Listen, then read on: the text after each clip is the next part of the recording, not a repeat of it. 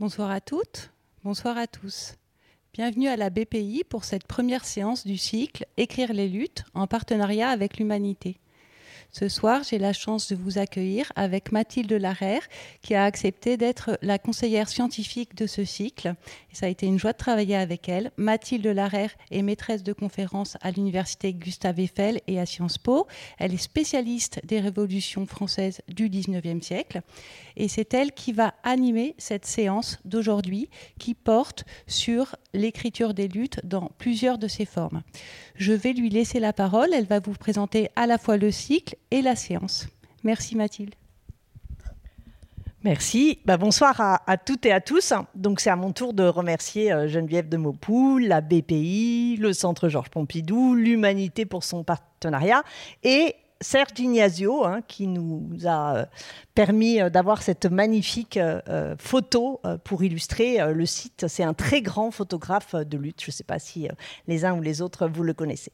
Donc on, a un cycle de trois tables rondes hein. sur les luttes. C'est c'est assez peu en fait, hein, trois tables rondes, parce que au début, avec Geneviève, on voulait vraiment parler de tout. On voulait parler de toutes les luttes, des luttes sociales, des luttes féministes, des luttes antiracistes, des luttes décoloniales, des luttes LGBTQI. Enfin, on avait plein de, de, envie de parler de tous les acteurs et les actrices de ces luttes, mais trois séances, c'est peu.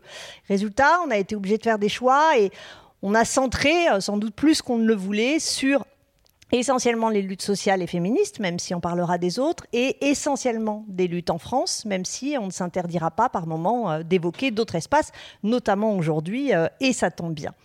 Donc en fait, euh, ce que l'on voulait aussi, c'est aborder à la fois les luttes quand elles se déroulent, mais aussi les traces qu'elles laissent. On est donc dans une conférence de la Bibliothèque publique d'information, et on est dans un centre culturel. Donc c'était assez logique de se poser aussi la question de la façon dont les luttes sont saisies par les chercheurs et les chercheuses qui font des livres sur ces luttes, des livres que l'on retrouve à la bibliothèque, ainsi que la façon dont les artistes de tous les arts parfois aussi se saisissent de ces luttes et les transmettent dans leurs œuvres.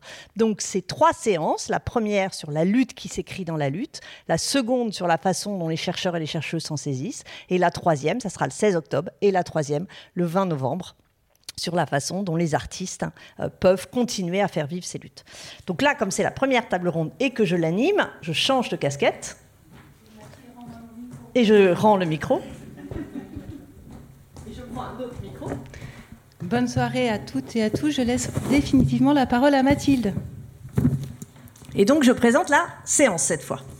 Mais la prochaine fois, ce sera quelqu'un d'autre qui animera, donc il n'y aura pas ce tour de passe-passe. Donc aujourd'hui, l'idée, c'est que nous sommes au cœur des luttes. Et euh, le choix que nous avons fait, c'est d'aborder ces luttes sous un angle qui est parfois un peu minoré, parce que c'est celui de leur créativité, de leur inventivité, de toute la joie qui les accompagne. En fait, quand euh, Geneviève de Maupou m'a proposé de faire ce cycle, eh bien, cela faisait plusieurs semaines que euh, nous marchions dans les rues, en tout cas moi je marchais dans les rues, contre la loi retraite. Euh, il y avait des manifestations toutes les semaines. La lutte, à ce moment-là, devenait de plus en plus âpre. On était juste après le passage du 49-3. Il y avait le retour de la violence policière. La couverture médiatique se centrait sur les poubelles qui brûlent. Alors j'ai eu envie d'ouvrir ce cycle en réfléchissant à ce que l'on dit un peu insuffisamment à mon goût. La grève est une joie, une joie pure. Qui dit ça? C'est Simone Veil, une philosophe qui avait abandonné le lycée pour rejoindre les ouvrières de Billancourt lors du Front populaire. Et de fait, hein, pendant tout le mouvement pour défendre nos retraites, hein, moi j'avais manifesté, mais j'avais aussi photographié tout ce que l'on appelle parfois les écritures sauvages, les graffitis, euh, les pancartes. J'avais essayé avec les, copine de Nanterre Université de faire les chorégraphies euh, des.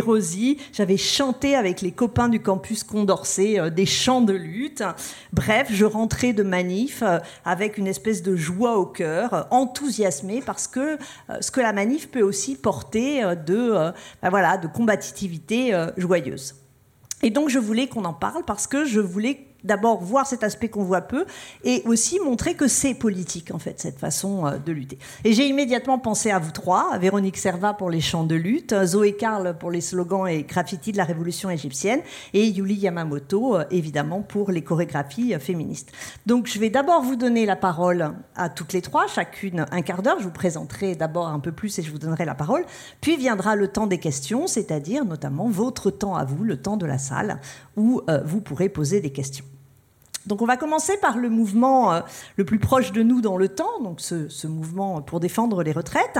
Et donc pour nous en parler, euh, et surtout pour parler d'une des formes de lutte au sein de, ce mouvement, je vais donner la parole à Yuli Yamamoto. Donc Yuli Yamamoto, que, que vous voyez là, est une activiste féministe hein, euh, pour la justice sociale. Elle est aussi porte-parole d'attaque, hein, dont les cortèges, hein, par ailleurs, on en verra d'ailleurs dans les vidéos, sont particulièrement inventifs. Attaque est parfait pour parler de la joie et de l'inventivité euh, euh, dans les luttes, mais euh, elle est aussi, et aujourd'hui peut-être surtout, cofondatrice du collectif Les Rosies. Donc Yuli, je te laisse la parole. Merci, bonsoir à toutes et à tous. Je pense que donc là, il y a cette image où on voit, c'est une image extrêmement représentative de ce que sont les rosies. Donc je ne sais pas si vous avez déjà vu ces femmes dans les manifestations. mais on va commencer par une petite vidéo, la vidéo 1, qui vous montre un petit peu ce que ça donne en manifestation. Jusqu'au tombeau pour les préaux. 64 ans, non, la retraite il la faut avant. Vivre en bonne santé, avec c'est pas gagné, les riches choqués. Mais les précaires vont crever à cause de Macron. D'accroissement nos pognons, capitalisation à cause de Macron. Et ton projet qu'il dégage. T'es trop capitaliste, tu veux qu'on tape comme ça. Jusqu'à 64 ans, tu trouves ma gueule, arrête-moi ça.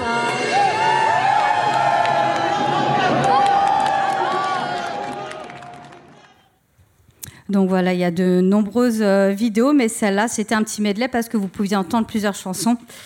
Euh, donc les Rosies, d'abord, bon, c'est à commencer, c'est un mouvement féministe. Donc je dis mouvement parce que à la base on a un collectif hein, euh, euh, de, l'association Attaque, mais c'est devenu un mouvement parce que dès la première manifestation, enfin au départ c'était un clip, tout simplement un clip, et puis on avait décidé de, montrer l'impact genré de la réforme des retraites, et puis ça c'est, on a décidé de le recycler en manifestation, et du coup ça a donné en fait plus de 70 cortèges manifestation au début. Donc c'était euh, pour ça qu'on peut pas dire que c'est un collectif, mais bien un mouvement parce que euh, il suffisait de porter un bleu pour euh, pour être Rosie. et donc ce mouvement, il est né dans le cadre de la, de, la, première réforme des retraites hein, en 2019, mais on l'a effectivement réutilisé en 2023 parce que ça avait bien fonctionné. Et donc pourquoi on avait décidé de faire ça en 2019, eh bien, c'était vraiment en réaction euh, euh, aux propos euh, d'Edouard Philippe, ministre à l'époque, qui avait dit bah, que les femmes seraient les grandes gagnantes de la réforme des retraites. Et malheureusement, bah non. Et nous, on voulait montrer que non, c'était bien l'inverse. Euh, les, analyses montraient vraiment l'inverse, puisque euh, bon, on est dans une société patriarcale. Les femmes ont des salaires euh, bien moindres, des carrières bien moindres, des carrières hachées, quoi, puisque du fait du temps partiel, de la prise en charge des enfants, etc. Donc, à la clé, bah, au niveau des retraites, elles se retrouvent avec des tout petites pensions. Et ce système allait être très injuste. Il allait faire un système par points. Et donc, bah, c'est les femmes qui allaient euh, en fait euh, payer le plus cher, le plus lourd tribut de cette réforme euh, antisociale. Et donc, traditionnellement, dans les mouvements sociaux, quand on parle d'une réforme sociale, d'une lutte, d'une lutte, d'une, d'une politique antisociale, on, on, parle de la lutte des classes. Qu'on va pas trop, on va pas trop aborder. On va dire que voilà, c'est très injuste pour les gens. Euh, euh, pour le cas de les retraites, bah voilà, ils vont avoir moins d'argent. Et là, il y a un enjeu en fait pour euh, les femmes, et on s'est servi finalement de euh, on a osé euh, dire, attirer l'attention sur l'angle sexiste de la réforme et de dire que non, il fallait oser aborder cette réforme euh, sur l'impact d'abord sur les femmes et que ce n'était pas diviser la lutte que d'oser dire qu'on pouvait s'attaquer frontalement à cette réforme sous l'angle des femmes.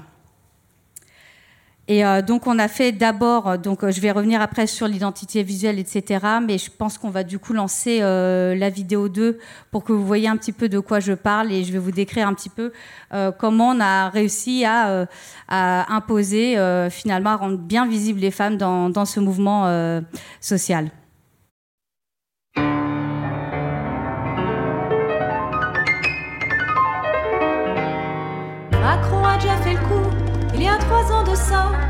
Son projet contre les retraites, on n'en veut toujours pas. Cette réforme est injustifiée, le système n'est pas en danger, nous on ne veut pas perdre notre vie à la gagner, mais pour Macron, bon et Macron, peu importe que les comptes soient bons,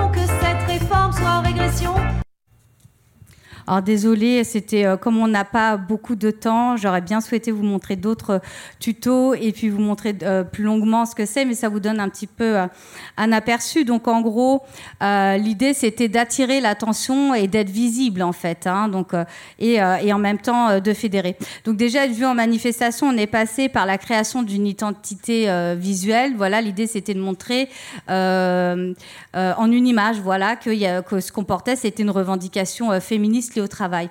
Et pour cela, on a euh, créé euh, cet uniforme. Donc d'abord, le bleu de travail qui symbolise euh, le travail. le fichu rouge, en fait, donc le fichu rouge, c'est pour envoyer à l'image de Rosie la rifteuse. Donc c'est une image de propagande américaine à l'époque pour que les femmes remplacent les hommes qui étaient partis à la guerre. Mais aujourd'hui, ce n'est plus du tout ça. C'est rentré dans l'imaginaire, dans l'iconographie féministe. C'est tout simplement devenu un symbole de girl power. Voilà.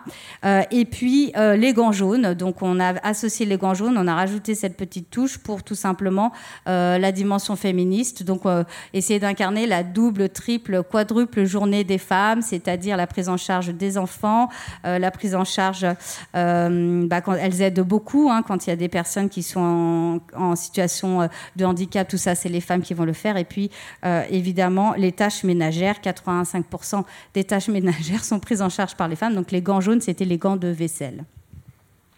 Et donc, on a euh, mis en place donc, cette identité visuelle, mais aussi, on voulait euh, que notre message soit audible. Euh, et c'est passé par des chansons. Donc, les chansons, c'était reprendre des chansons un peu populaires, un peu dansantes, mais détourner les paroles pour y placer un message politique. Et tant qu'à faire, c'est pas juste dire la réforme, c'est mal. On a vraiment essayé de vraiment montrer en quoi la réforme avait un impact délétère et particulièrement sur les femmes. Et le but était aussi euh, d'animer, de fédérer. C'est pour ça que là, vous avez vu ce tuto. Mais en gros, c'était, euh, on proposait des, kits complets. Enfin, je dis on on propose encore, puisqu'on en a un bientôt qui sort. Mais on propose des kits complets, qui a un tuto chorégraphie, il y a les paroles de la chanson, et il y a également euh, le, le, MP3. Hein. donc voilà. Et l'idée que bah, chacune pouvait organiser son propre cortège et, et animer dans les manifestations. Et euh, du coup, on peut embrayer sur euh, euh, le troisième point. Donc, c'est le choix stratégique de la joie. Et si vous pouvez envoyer, s'il vous plaît, la vidéo 3.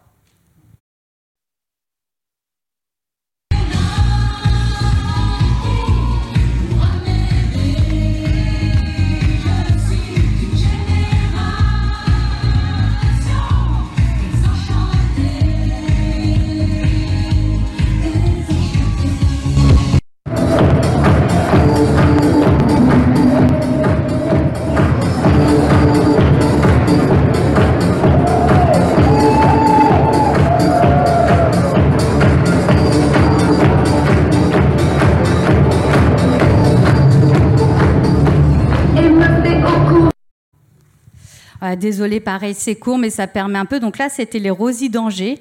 Donc on s'en rend pas compte, mais euh, elles ont bloqué le tunnel en fait. Donc euh, nous on disait les Rosy, on bloque pas les flux, mais on fait circuler les énergies. Mais les Rosy d'Angers ont vraiment euh, bloqué les flux.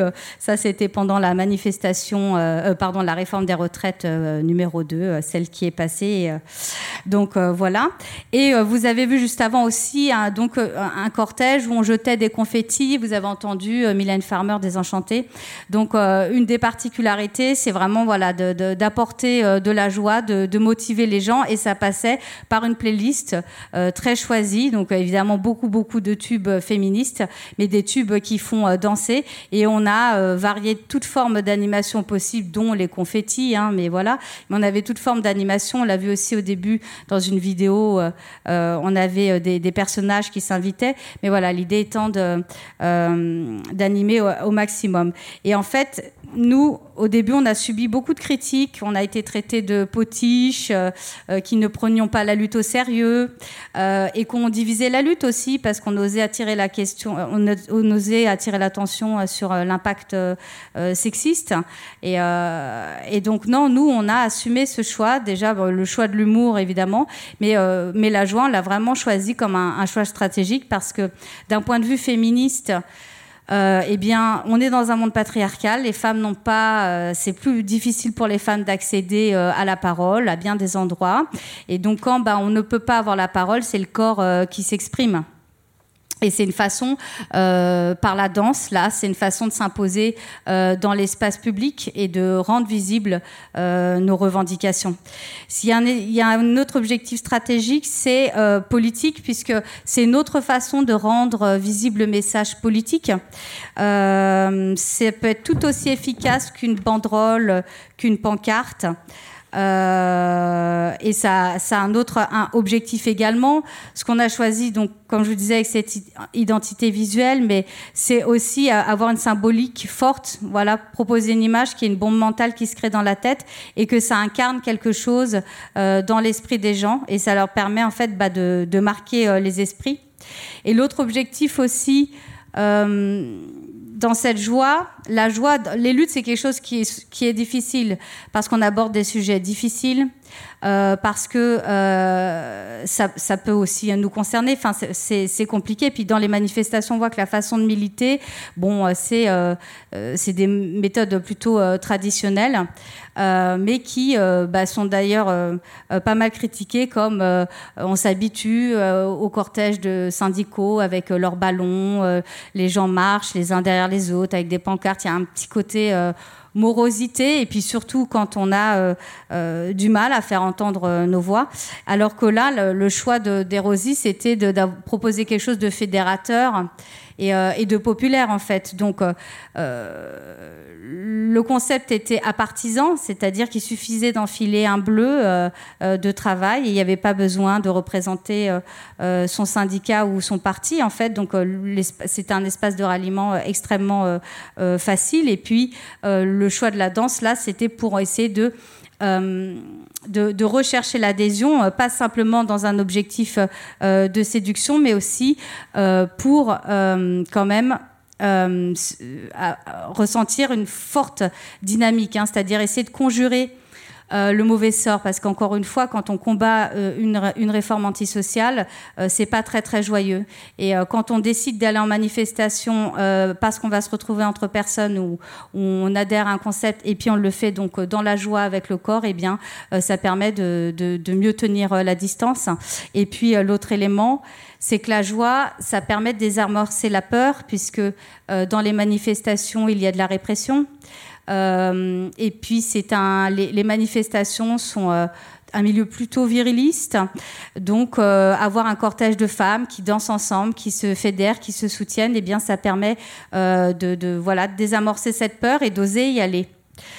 et puis, ça aussi, ça donne de la force. Ça donne vraiment de la force parce que par exemple, dans le cadre de la réforme des retraites euh, de, cette année, on a eu euh, plus de 14 manifestations et euh, nos cortèges n'ont pas cessé de d'être très, enfin, d'être très dense, très massif, parce qu'on savait qu'on allait se retrouver pour passer un moment joyeux et digne.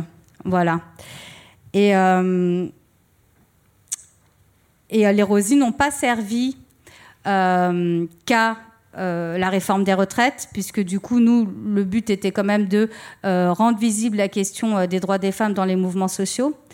Et on s'est associé à d'autres luttes. On a, on a pu faire des actions dont vous allez voir une vidéo si vous voulez bien lancer la vidéo 4, s'il vous plaît, merci.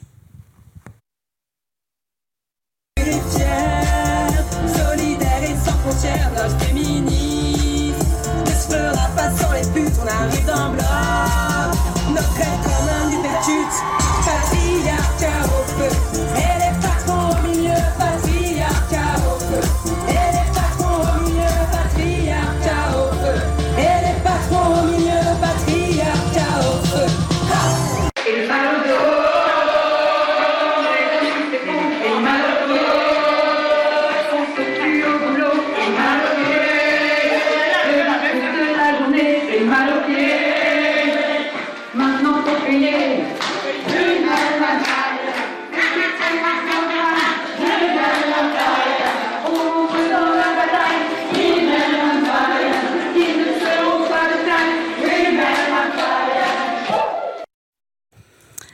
Alors ça, euh, voilà, donc là vous avez vu, euh, là on sort des cortèges, on sort des, euh, manifestations et on, décide en fait euh, d'accompagner d'autres luttes.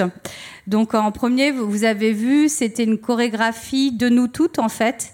Dans le cadre des Rosiers, on avait fait une, une chorégraphie, une chanson qui s'appelait Women on Fire, qui est une reprise de la chanson Gala.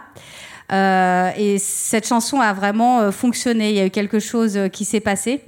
Et, euh, et en fait, dans, dans, le, dans la suite, il y a eu une, grande, enfin, il y a eu de grandes mobilisations féministes. Quand même, on a eu un, un- un 8 mars euh, historique euh, en 2020. Euh, et donc, il y a eu cette continuité, cette volonté de continuer euh, par la joie, par la danse, d'exprimer des choses. Et du coup, nous toutes euh, a fait sa, sa chanson sur bah, le patriarcat au feu, a fait sa chorégraphie. Et, euh, et du coup a proposé euh, aux Rosiers en fait de euh, d'animer le départ de la marche féministe de nuit. C'est une marche qui traditionnellement intervient un petit peu avant le 8 mars. Et donc là, c'était vraiment une convergence des résistances féministes. Et ensuite, sur la vidéo, vous avez vu, on, euh, on était donc euh, dans un hôtel hein, qui s'appelle euh, Ibis, et c'est une lutte extrêmement emblématique et euh, et, euh, euh, c'est, vraiment une lutte. On parle d'une grève historique. Elles ont fait euh, 20 mois de grève. Elles ont fait 20 mois de grève et la danse faisait partie de, leur, de leur capacité à, à résister. Et euh, leur, grève était tellement emblématique que euh, ça a semblé naturel pour les Rosies bah, de- d'exprimer euh, leur solidarité et de, proposer euh, de faire quelque chose ensemble. Donc on a décidé à, deux reprises d'occuper les hôtels avec elles pour qu'elles obtiennent leurs revendications. Et puis pour en fait apporter, apporter quelque chose d'un peu euh, différent euh, euh, dans ce qu'elles faisaient, parce que même si elles utilisaient la danse, etc., nous on a choisi de leur faire une chanson, un hymne, et, on voit, je ne sais pas si vous avez entendu, on les entend qui disent et mal au dos, et mal aux pieds, donc c'était des paroles qui étaient totalement adaptées à leur lutte et qui leur permettaient bah, d'exprimer leur message politique. Et c'est là où la danse, en fait, c'est euh, bon, déjà c'est un exutoire, voilà, c'est un espace d'expression, mais comme on peut le voir dans les ou euh, notamment par la danse, pas du tout que, parce qu'évidemment euh, pour tenir 20 mois de grève, la danse euh, ça n'a pas été que ça, mais elles ont elles ont su créer un, lien, un tissu très particulier. Ça passe aussi par par la danse.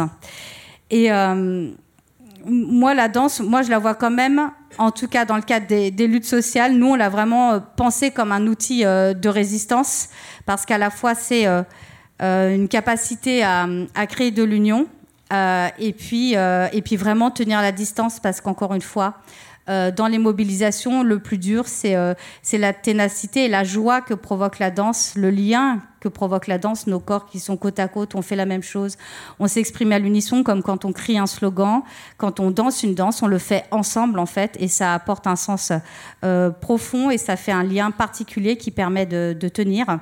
Euh, et, euh, et, et c'est, mais je pense que ça va être abordé, mais bon, la, la danse c'est une façon de résister à l'oppression politique, c'est une pratique qui existe depuis très longtemps, mais je pense que ça va être abordé, donc voilà. Mais je pensais euh, la carmagnole à la Révolution française, la capoeira. On sait que c'est évidemment c'était une façon, enfin c'est la, la, danse dite des esclaves, mais c'était donc évidemment une résistance à l'oppression politique. le hip-hop également, évidemment. et puis, ce, qui, nous fait dire quand même que la danse, c'est euh, un outil politique. Le corps est un outil politique et la danse, euh, c'est un outil euh, politique. Et euh, j'ai beaucoup aimé, donc c'est une Rosie qui s'inspirait de, donc, de la phrase qui est attribuée à Emma Goldman, qui est Si je ne peux pas danser, je ne ferai pas votre révolution, mais c'est pas. c'est attribué à, mais c'est une inspiration, on va dire. Et, et ce que j'ai aimé dans ce qu'elle a elle a dit euh, tout simplement euh, danser, euh, c'est résister. Merci beaucoup. Merci beaucoup. Ça marche? Ça marche? Merci beaucoup, Yuli. Donc, on, a beaucoup, on a parlé surtout de danse et je te remercie parce que justement, je t'avais demandé d'insister là-dessus, puisque maintenant, nous allons parler des chants et les Rosies, c'est décoré de la danse, mais aussi des chants. Hein. on a un tout petit peu évoqué, c'est très important, parce que le recours au chant dans les luttes, c'est une très longue histoire. Et cette longue histoire, on, la retrouve notamment dans le livre euh, dont vous voyez euh, la couverture. Euh, voilà, de Véronique Servat, qui est notre deuxième intervenante. Et ce livre, c'est Carnet de chant en lutte, donc un livre qu'elle a coécrit avec euh, trois autres auteurs. Donc Véronique Servat euh, est historienne des médias et des musiques populaires. Elle a fait une thèse sur les Inrocks.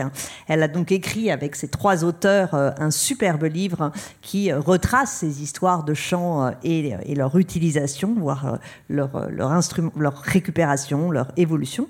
Et elle anime aussi avec ses auteurs le blog Histoire East Geobox. Je ne sais pas si si vous le connaissez, mais c'est donc un, blog euh, tenu par des professeurs de lycée et de collège qui a pour objectif hein, euh, de faire découvrir les programmes d'histoire, mais à partir de chansons.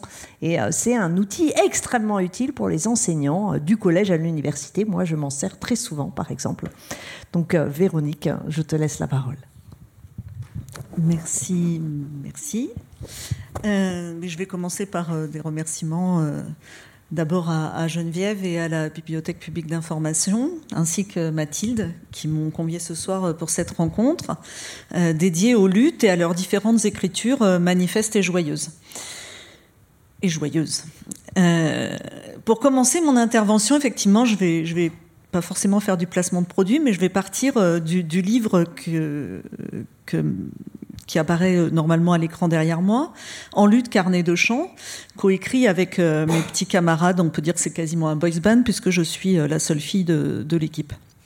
Je voulais partir de lui parce qu'en fait, les tout premiers mots de En lutte, carnet de chant sont tirés d'une chanson qui appartient, je dirais, au registre de la variété grand public. Euh, elle a été écrite par euh, Étienne Rodagil, qui a écrit pour tout un panel de, stars de la variété française, et elle a été chantée par Julien Clerc en 1992. Peut-être que vous la connaissez, cette chanson, elle s'intitule Utile. Je vous le dis tout de suite, je ne vais pas vous la chanter, je vous épargnerai ça, mais euh, par contre, ces tout premiers vers disent ceci. Elle pose deux questions. À quoi sert une chanson si elle est désarmée? Me disaient les Chiliens, bras ouverts, poings serrés. Donc ça fait une question et euh, une phrase. Euh, je voulais commencer par là parce que, évidemment, c'est une façon euh, de faire un détour par euh, l'actualité immédiate de ces jours-ci, puisqu'on commémore les 50 ans du coup d'État du sinistre général Pinochet contre le gouvernement d'unité populaire de Salvador Allende. pour moi, c'est l'occasion aussi de, rendre hommage à Victor, alors je vais essayer de bien prononcer son nom, je me suis entraîné beaucoup, Rara, je crois, pour essayer de, dire les choses correctement. Euh, ce chanteur chilien qui a été un, soutien euh, avec sa guitare et, ses textes du gouvernement Allende euh, a été assassiné sous la torture et le 28 août dernier, la justice chilienne a enfin reconnu, après un très très très long chemin de justice, a reconnu coupable sept militaires de l'assassinat de Victor Jara. Alors vous me direz Là, on n'est vraiment pas dans quelque chose d'extrêmement joyeux. Heureusement, l'histoire, euh, les luttes et les musiques populaires, euh, que l'on considère leurs textes, leur mise en musique ou leurs interprètes, ne se rencontrent pas toujours aussi tragiquement, il faut bien le dire. Donc, euh, un autre extrait de la chanson Utile dit à plusieurs reprises Je veux être utile à vivre et à rêver. Et euh, sans doute, nombre de citoyens et de citoyennes, euh, d'ordinaire silencieux ou silenciés, parce que les deux sont possibles, réalisent ce souhait lorsqu'ils et elles décident de s'impliquer dans un mouvement social. Finalement, euh, se mobiliser, c'est un peu rêver de faire advenir quelque part des lendemains, des lendemains qui chantent. Voilà, c'est quelque chose qui est capable de mouvoir les gens vers l'action. Et euh, dans cette optique, je crois que le chant est un puissant vecteur de, cohésion et de mobilisation, et pour plusieurs raisons. La première, c'est parce qu'il mobilise la voix qui va venir amplifier un certain nombre de messages euh, qui sont susceptibles de se placer dans des registres extrêmement variés. L'invective, l'humour, la dénonciation. Euh, il se transmet, le chant, et s'apprend facilement, notamment parce que c'est essentiellement une transmission orale. Alors c'est vrai qu'aujourd'hui, ça semble, euh, comment dire, euh, couler de source, mais euh, à d'autres époques, dans d'autres sociétés, ça possède une certaine importance, cette facilité de transmission. Et puis, je dirais que la dimension chorale du chant, comme l'évoquait Yuli aussi pour la danse, ça va agréger, ça soude, ça galvanise, ça transporte, bref, ça crée du mouvement. Et euh, cela permet aussi, comme l'a évoqué euh, Yuli également, à des personnes non affiliées dans des organisations politiques, syndicales, associatives, quelle qu'en soit la raison, euh, de trouver leur place dans les mobilisations, d'y jouer un rôle actif, de s'y investir, bref, de s'y sentir utile, comme dit la chanson, car encordé aux autres. Par ce chemin-là, on peut dire que le chant donc produit du politique parce que c'est un vecteur d'engagement. Il fait se lever les poings et il soulève les foules. Quelques exemples. Bien des luttes se chantent ici et ailleurs, hier et aujourd'hui, avec des. Je vais vous en donner quelques exemples, un des titres que vous connaissez, avec Go Down Moses, ou encore We Shall Overcome, avec le A Saïra, pour euh, parler en français un peu, avec l'international, avec l'hymne des femmes, et plus proche de nous euh, avec les motivés ou encore les berruriers noirs pour les fans de rythme un petit peu plus euh, euh, voilà tonique et électrifié. Ce butinage musical montre qu'au fil du temps, en fait, c'est constitué un espèce de répertoire euh, traditionnel des chants de lutte, un peu incontournable parce qu'il a investi du poids de l'histoire, où il a été adoubé euh, par les manifestantes et manifestants. Mais euh, ce, que je, ce dont je voudrais parler ensuite, c'est aussi sur le fait que ce répertoire, il n'a jamais été figé, il se réécrit sans cesse, il s'adapte aux causes, mais aussi il s'adapte aux sonorités du temps dans lequel il se place. Et enfin, ce sera le dernier point de mon intervention de ce soir. Je voudrais euh, essayer de vous faire une sorte de florilège d'exemples pour vous montrer que euh, les musiques populaires, en fait, sont un vivier quasi inépuisable et euh, extensible à l'infini pour inventer, créer de nouveaux slogans et accoucher de nouveaux hymnes. Voilà. Donc ça va être un petit peu les trois points qui vont guider mon, intervention. Donc je vais commencer par euh, le répertoire traditionnel des chants de lutte avec C'est nous les canuts, euh, chanson que vous connaissez euh, sans doute, ou peut-être. Mathilde fait l'assistance technique, merci. Alors, petit point euh, de précision, justement, les canuts, qui, êtes-vous les canuts? Euh, Il est temps de poser la question. Les canuts, euh, ce sont des, tisserands lyonnais spécialisés dans la fabrication de soieries. Et en fait, en 1831, dans ces années du début du, du 19e siècle qui sont assez bouillonnantes, hein, ils se révoltent car les soyeux, tels qu'on les appelle à Lyon, dans le milieu de, des étoffes, hein, achètent justement leurs pièces de soie pour les commercialiser, ensuite en tirer des marges de profit. Et à ce moment-là, eux, ils veulent baisser les prix d'achat pour accroître leurs gains. Donc les canuts euh, se mobilisent, manifestent, descendent dans la rue, se font tirer dessus, etc., etc.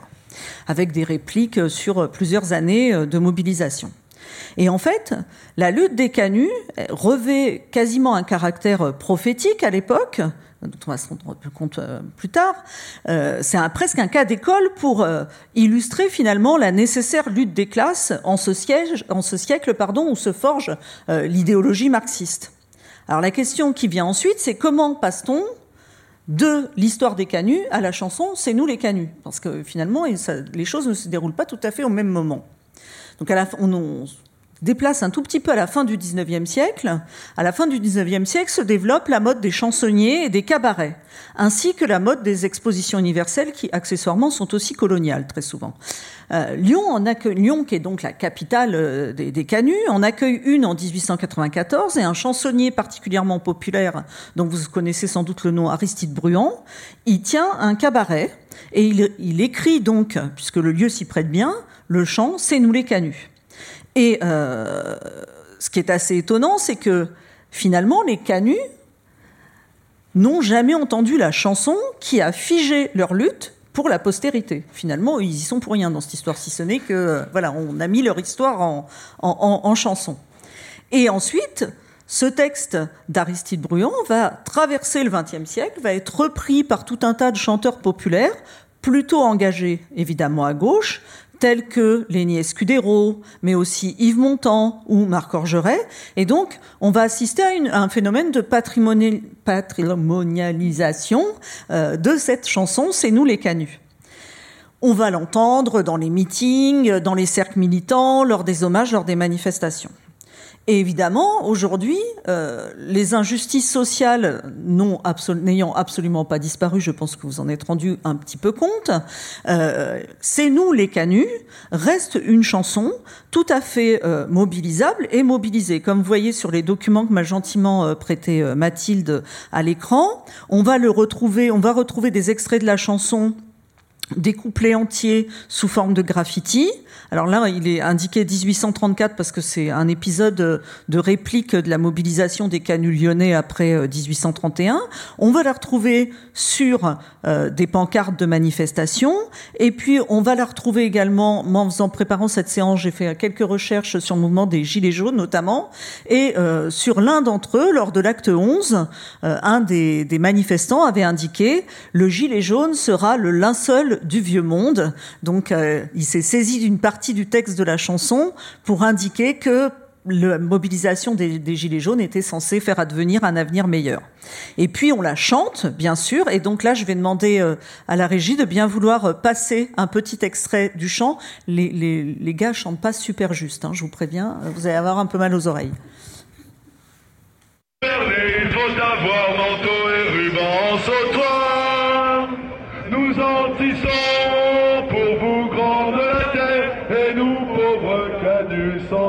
on nous enterre.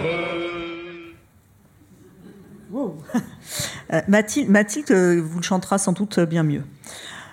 J'arrive à mon deuxième point pour parler euh, d'une composition qu'on surnomme la Marseillaise de la résistance.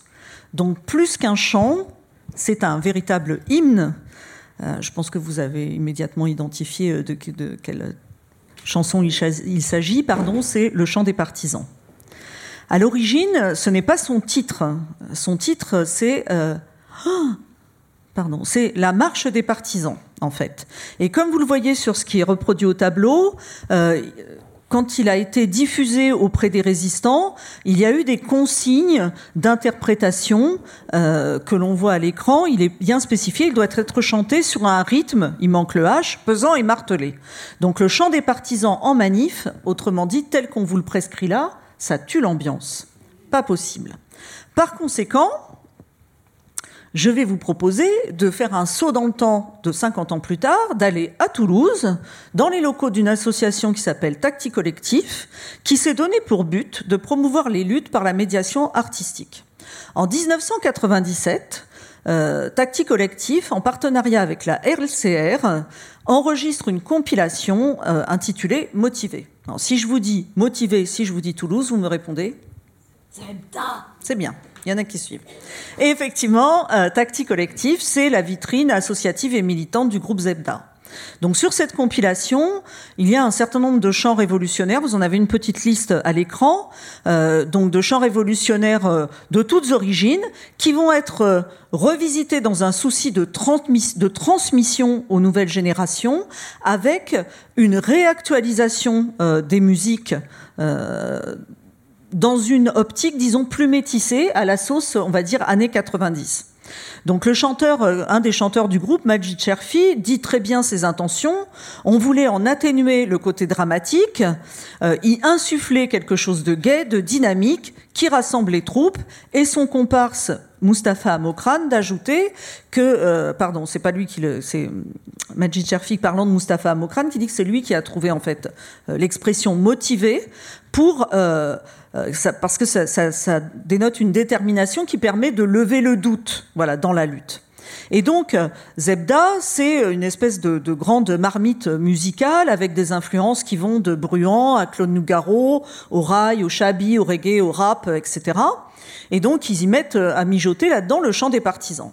Et il en ressort un nouveau texte et une nouvelle euh, orchestration, un texte qui débute par un rap à l'accent euh, gascon-occitan, on va dire un peu, hein, qui commence par euh, spécialement dédicacé à tous ceux qui sont motivés, spécialement dédicacé à tous ceux qui ont résisté par le passé. Donc transmission générationnelle, puis on colle le chant des partisans, le texte du chant des partisans d'Anna Marley derrière, et de poursuivre un petit peu plus loin. On va rester motivé pour le face-à-face. Vous vous souvenez de cette chanson? On va rester, je vous le fais avec l'accent toulousain si vous voulez. On va rester motivé quand on les aura en face. On va rester motivé. On veut que ça se sache. Et donc ça, ça donne, c'est c'est- voilà, c'est très rythmé, ça donne bien la pêche avec l'accent de Toulouse.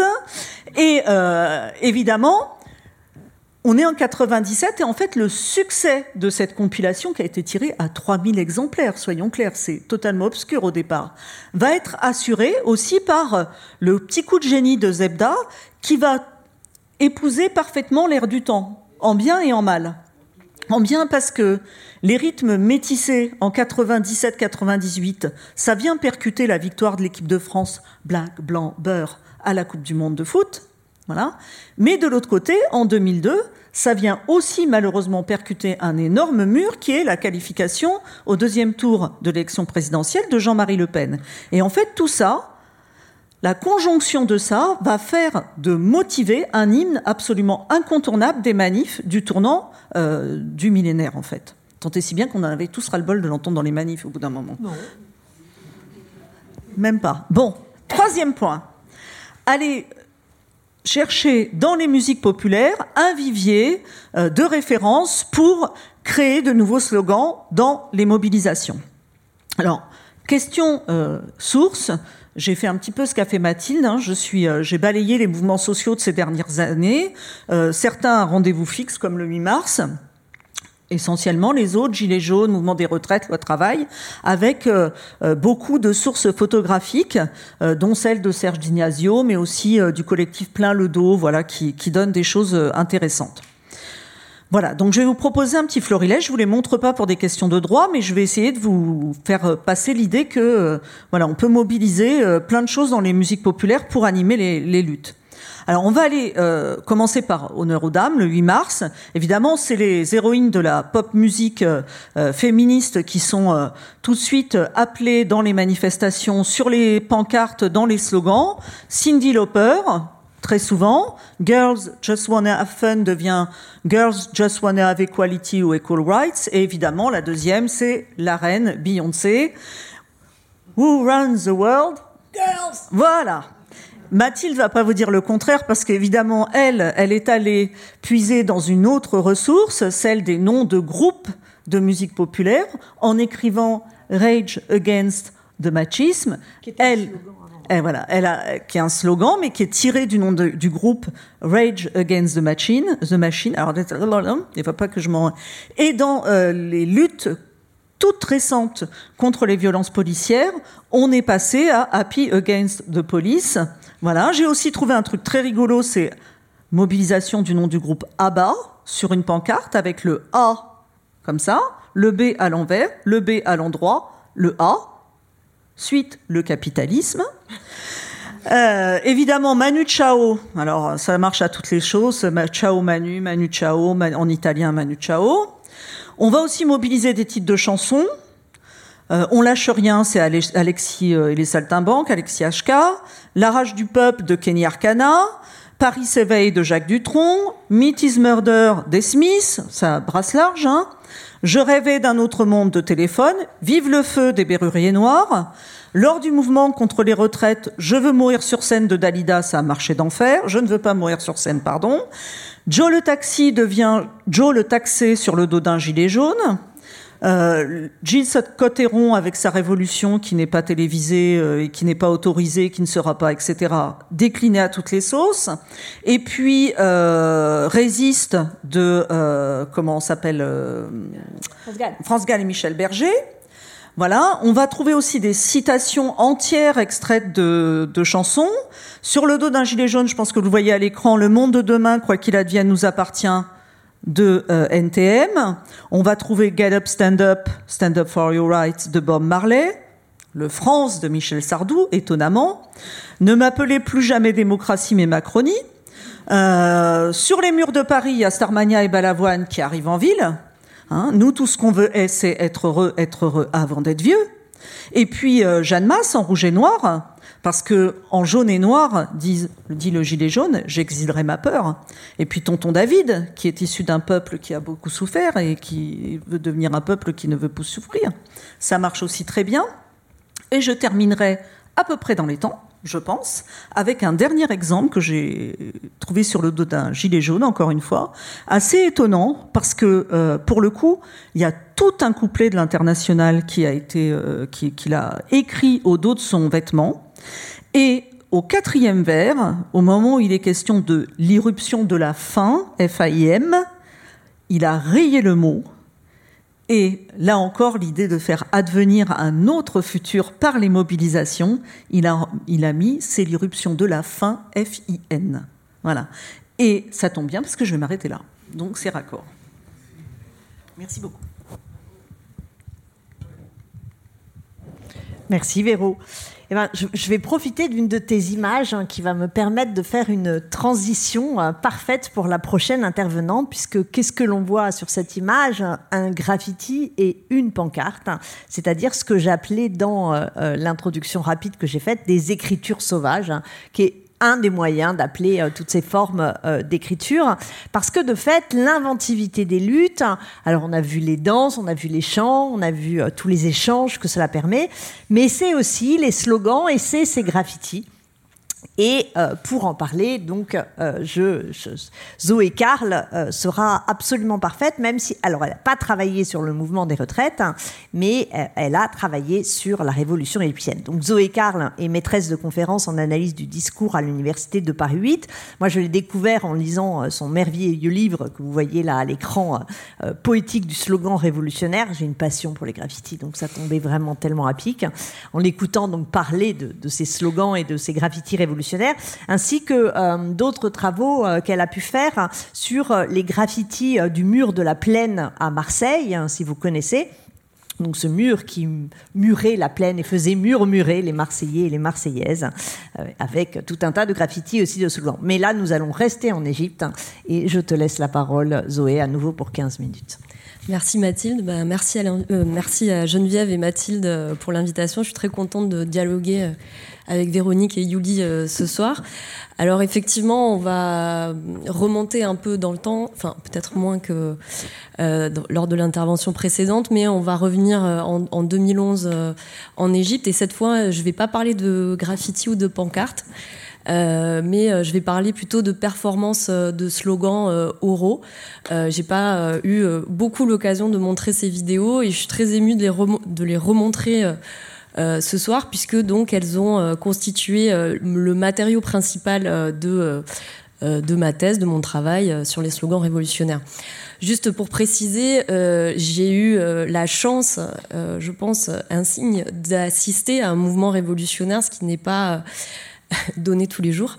Euh, et les enjeux étaient euh, un petit peu différents euh, des luttes, des mouvements sociaux ou des luttes sectorielles, puisque en l'occurrence, c'est tout, toute la société qui se trouve prise à un moment donné et de façon assez brutale euh, sans euh, qu'il y ait vraiment euh, de signes avant-coureurs. Alors après, les politologues et les sociologues vont montrer le contraire. Il y avait des signes avant-coureurs, mais l'événement révolutionnaire, il se signale aussi par son côté incomparable et par la rupture spectaculaire en fait qu'il crée dans la vie des gens, dans la vie des individus.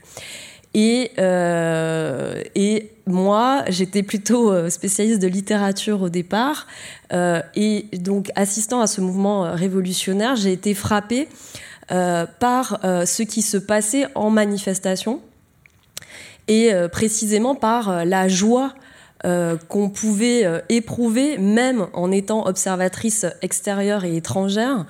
et j'étais pas spécialement investi dans euh, le mouvement euh, révolutionnaire, mais même moi j'étais traversée par la joie et euh, aussi par des émotions extrêmement fortes qui parfois ne devait rien à la joie, beaucoup à la peur et beaucoup à la douleur aussi, puisque les moments révolutionnaires et les luttes en général, je crois que Yuli l'a bien dit, ce sont des moments d'alternance entre ces moments de joie, d'euphorie euh, qu'on peut ressentir à éprouver le collectif, à tisser des liens avec d'autres personnes autour de causes qui nous sont chères, et des moments aussi euh, de désespoir, euh, de douleur,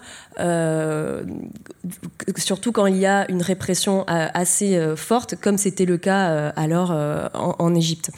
Et les manifestations en Égypte donc avaient la spécificité d'être structurées autour de performances orales. Euh, qui n'étaient pas tout à fait celles dont j'avais l'habitude euh, dans les mobilisations dans le cadre français, parce que euh, elles s'étaient pas tellement c'était pas toujours, en tout cas, organisé par des logisticiens de manifestations, c'était pas toujours mené par des professionnels euh, de la politique et de la militance, mais il y avait une circulation de la parole beaucoup plus grande, euh, ce qui faisait qu'on pouvait euh, observer des, des, petits groupes qui prenaient la parole et qui chantaient des slogans. Alors je vais revenir, je vais détailler un petit peu comment ça pouvait se passer. Euh, mais peut-être que pour être un tout petit peu plus euh, concrète et claire, je vais vous montrer la première vidéo euh, de slogan.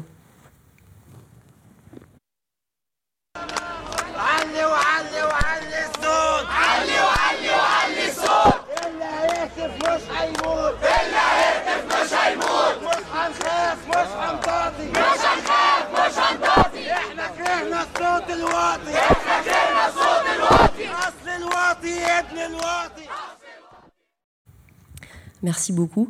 Euh, donc cette vidéo que vous voyez, elle a été tournée euh, sur un smartphone en janvier 2011 dans le centre-ville euh, du Caire et elle filme un tout petit bout euh, de manifestation.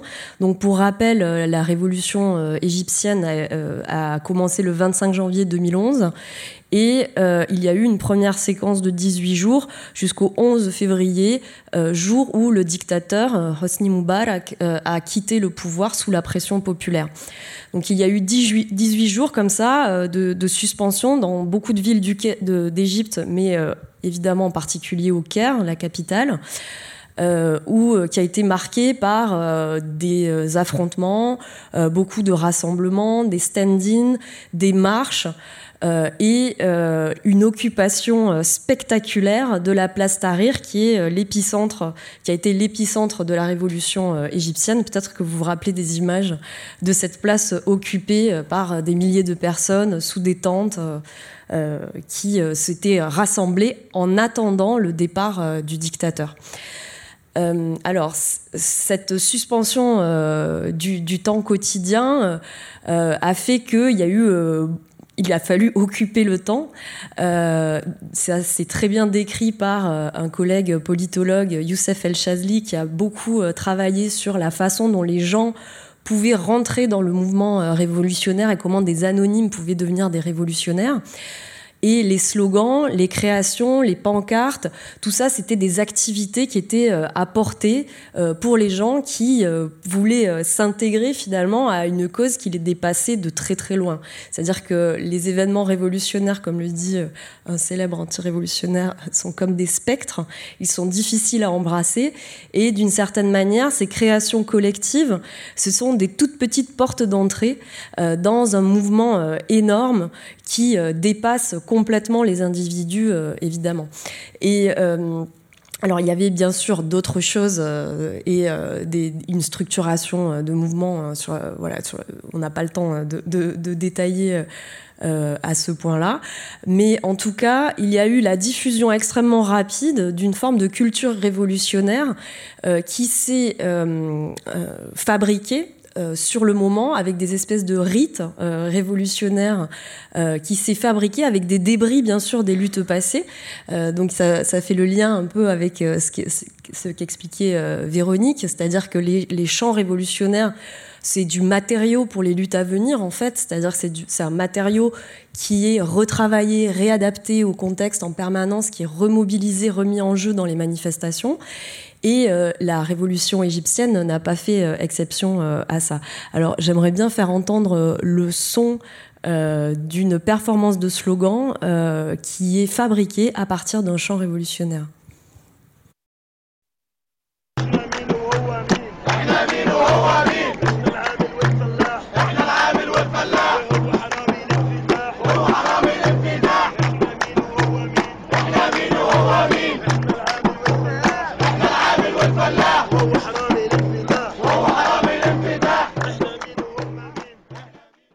Merci. Alors, il s'agit d'un tout petit extrait. Euh, D'ailleurs, j'ai pas pensé à traduire les, les, paroles des slogans de la performance précédente, mais j'y reviendrai après. Euh, ici, euh, vous entendez euh, un dispositif sonore un petit peu différent avec une darbuka, un son beaucoup plus musical. Il s'agit en fait d'une chanson du répertoire contestataire égyptien et je dirais, euh, plus largement euh, régional, puisqu'il s'agit d'une chanson du célèbre chanteur Sheikh Imam. Je ne sais pas si vous l'avez dans les répertoires des, des, chants contestataires, qui, qui, chante un poème de Ahmad Fouad Negem, qui est un célèbre poète égyptien d'opposition, et tous les deux ont passé beaucoup d'années en, en prison. Euh, ce chant en particulier dit euh, eux qui sont-ils et nous qui sommes-nous? Et euh, il détaille, il dit nous sommes les paysans, nous sommes les ouvriers et eux ils se gavent pour résumer un petit peu le sens de cette chanson. Donc ça fonctionnait tout particulièrement bien puisque euh, les slogans, les chants, les graffitis révolutionnaires en Égypte euh, mettaient tout particulièrement en scène un conflit entre le peuple euh, qui était source de souveraineté et qui demandait le départ d'une clique réunie autour de Moubarak. Donc il y a eu énormément en fait de représentations comme ça avec une ligne de front assez assez massive finalement assez claire entre le peuple et les dictateurs. Euh, qui était un petit peu rejoué euh, à chaque fois euh, dans ses productions chantées ou dans les graffitis également. Euh, donc il y a eu euh, un, une remise en jeu euh, de, tout un ensemble de productions qui relevaient à la fois des cultures populaires, des cultures contestataires populaires, mais également de corpus un peu plus légitimes, comme la poésie et en, tout particulier un poème d'un poète tunisien. qui s'appelait La volonté de vivre, Iradat el Hayat, et qui a donné le slogan euh, euh, le plus connu peut-être de la révolution égyptienne et de la séquence de révolution arabe des années 2000, 2010, 2011 et suivants. El Shab Yurid Esqat el Nidam, le peuple veut la chute du régime. Donc il y a un retravail de matériaux qui piochent un petit peu partout, y compris d'ailleurs à la culture musicale contestataire internationale, puisqu'il y a eu un, graffiti pendant un, bout de temps dans le centre-ville du Caire euh, qui disait euh, la révolution ne sera pas tweetée. Donc euh, Jill Scott Heron était là aussi.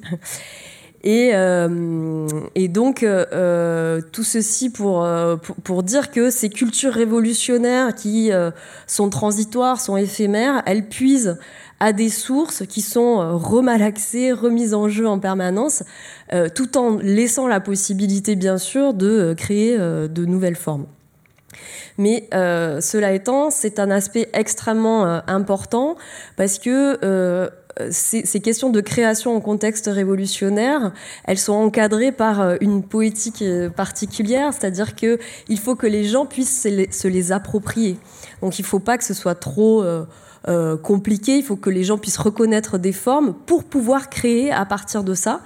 Et finalement, les performances de slogans euh, oraux, elles fonctionnaient un petit peu de la même manière, avec des répertoires de formules qui étaient euh, des classiques, euh, qui revenaient tout le temps, à partir desquels les gens pouvaient euh, improviser et la, par la parole pouvait euh, circuler euh, de cette façon. Donc je vais terminer en recommandant euh, la vidéo que j'ai montrée tout à l'heure pour expliciter un petit peu. Il s'agit d'un tout petit bout en fait de la performance. Donc là, vous n'avez pu voir qu'un seul performeur finalement prendre la parole qui par ailleurs se caractérise par une certaine aisance en fait à l'oral. Il a une voix qui porte bien, qui est bien posée, il a le sens du rythme, etc. Mais si on regarde la vidéo dans son entier, on peut voir qu'il y a des gens en fait qui font partie de l'auditoire, euh, qui vont eux aussi se lancer, euh, prendre la parole et choisir des slogans euh, qui sont des valeurs sûres en fait euh, du slogan.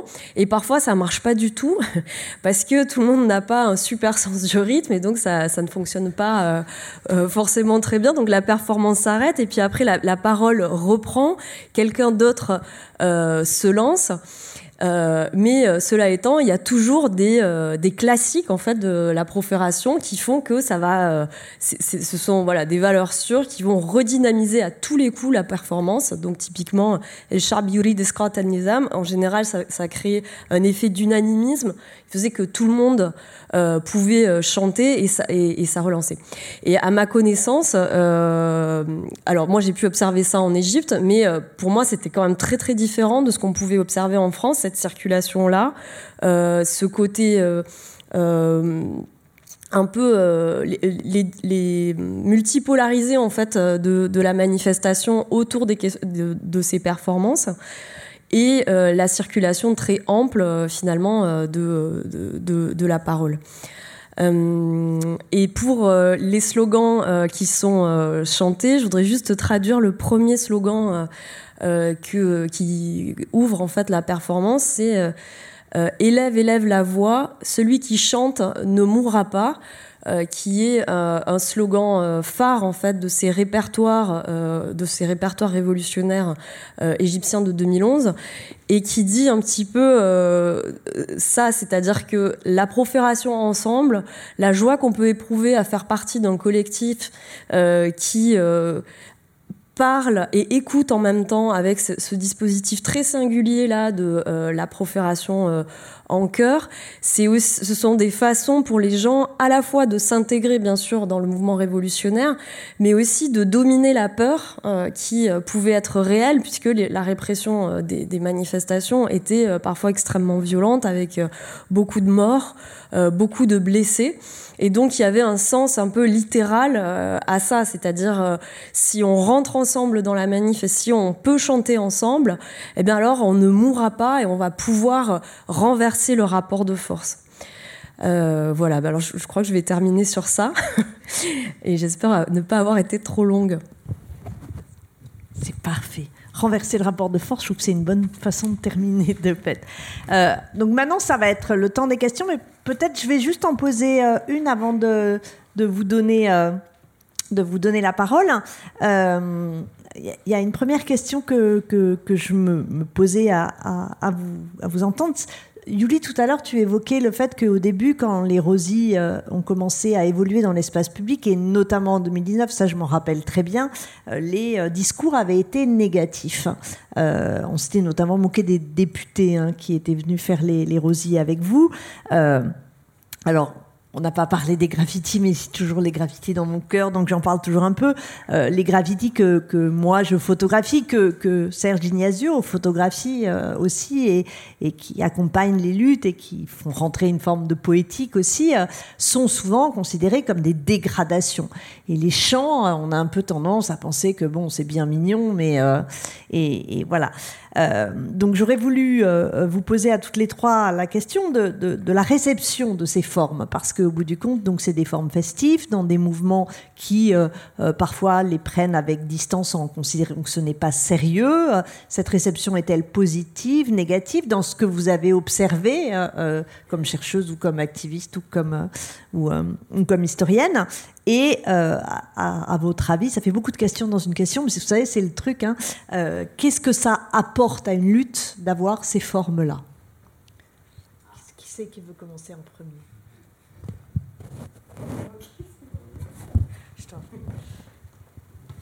Euh, effectivement, alors au départ, euh, je l'ai évoqué, mais on a vraiment eu euh, un florilège, hein, euh, potiche, gourde, on a eu ouais, beaucoup de noms d'oiseaux.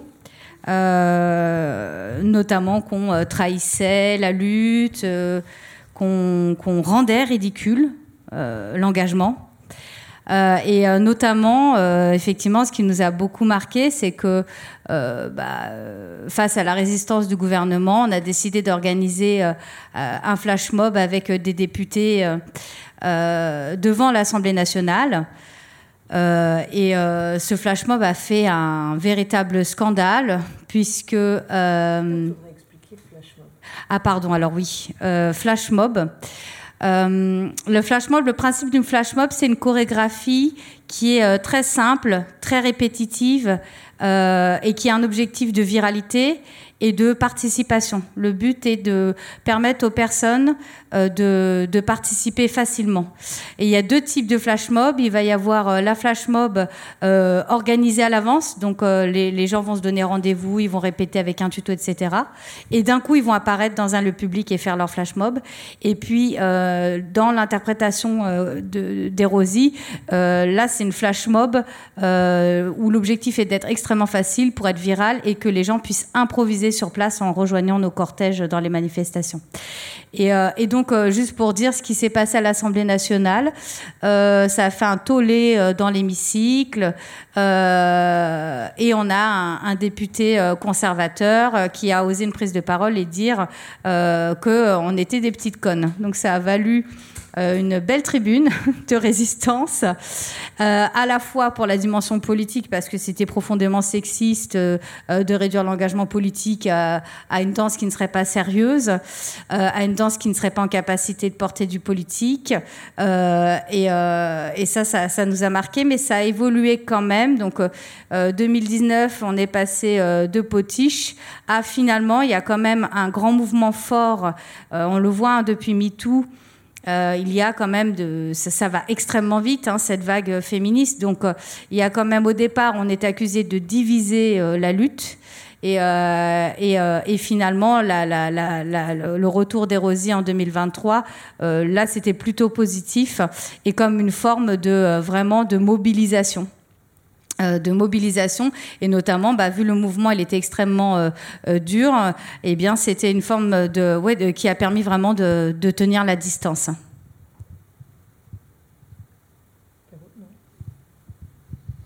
Ouais, J'aurais plein de réponses, mais la question de la réception, c'est toujours extrêmement compliqué. Mais euh, je prendrai un petit peu ma, casquette de militante aussi. Euh, je crois que toutes les organisations sont traversées par ce clivage.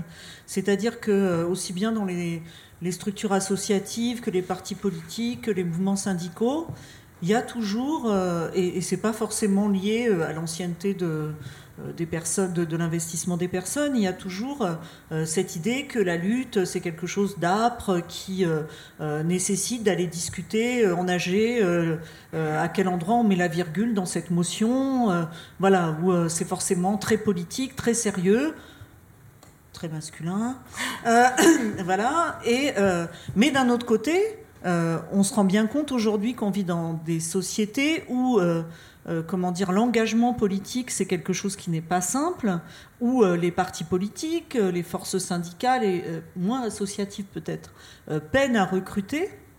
Et donc, du coup, le fait d'insuffler euh, de la joie par euh, la danse, par le chant, par euh, voilà, ça, peut-être moins par le graffiti, mais pourquoi pas aussi, parce que voilà, le message peut être aussi extrêmement, voilà, on peut, peut faire manier l'humour, la dérision. Ça permet aussi de, de faire arriver dans ces structures et dans la lutte des gens qui n'y viendraient pas forcément autrement. Donc, c'est assez insoluble en fait je trouve. Voilà c'est assez partagé. Euh, il y en a toujours qui vous diront mais même oui, oui, oui, je, comprends bien, mais c'est vrai qu'il y a aussi des gens qui vous diront, euh, que- comme, euh, comme Yuli le dit vis-à-vis par rapport au Rosie, hein, que euh, chanter c'est pas sérieux, danser c'est pas sérieux, que quand on se, quand on combat pour les retraites, il faut une plateforme revendicative écrite en âgé avec des gens qui sont mandatés et qui ont voté à la majorité machin truc, et que chanter là-dedans, on s'en fout quoi. Voilà. Mais mais en même temps, ça fait venir du monde aussi, et ça permet à des gens qui sont pas très, plus très sensibles, pas très sensibles, peu sensibles euh, à l'exercice politique un peu, un peu âpre, un peu, un peu pur, je dirais, et limité, euh, euh, essentialisé, de, rentrer dans, dans des mouvements. Voilà. Donc c'est pas mal. Voilà.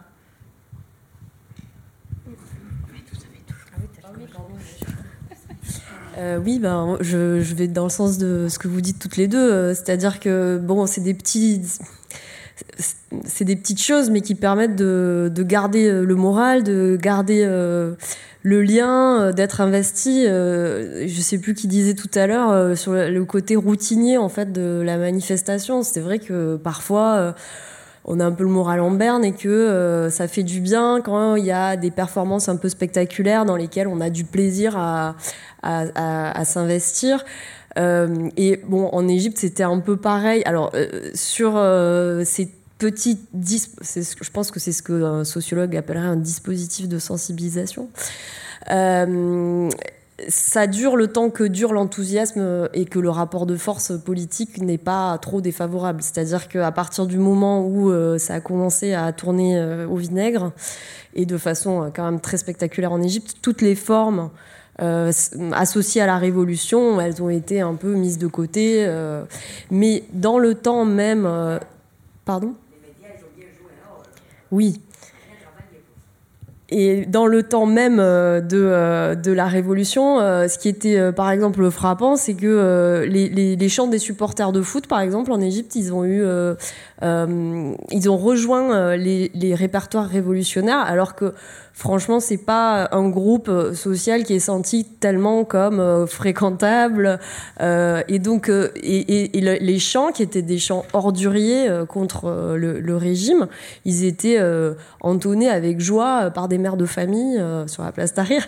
Donc, euh, euh, voilà, là, ça, c'est plutôt euh, dans, dans le temps long, mais, mais pour nous, en tant que qui allons dans des manifestations, c'est vrai que c'est toujours agréable, je trouve, de, de pouvoir euh, participer euh, avec son corps, avec euh, sa voix et de, de- de ressentir ces joies qui sont des joies politiques en fait. On laisse la parole à la salle, non?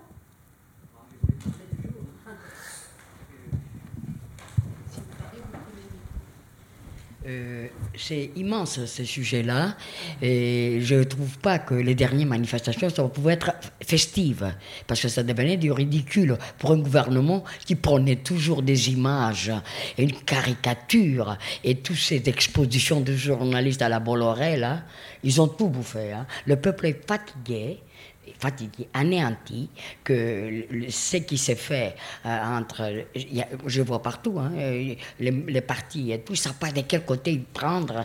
Non, mais c'est- effrayant, enfin, c'est pas effrayant, c'est décourageant. Quand vous parlez avec des gens, euh, c'est une rentrée pas comme d'habitude. Même cette humanité-là qui, qui s'y expose, qui est formidable. Même ça, ça paraît ça paraît pas, ça paraît, ça paraît infantilisé. Ils ont infantilisé le peuple, voyez Un peuple, il est mûr, il est adulte. En France, le peuple n'est pas adulte. Voilà.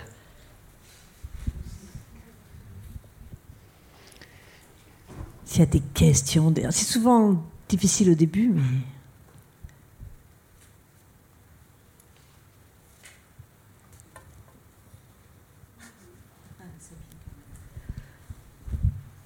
Alors moi, comme ça, j'en ai deux.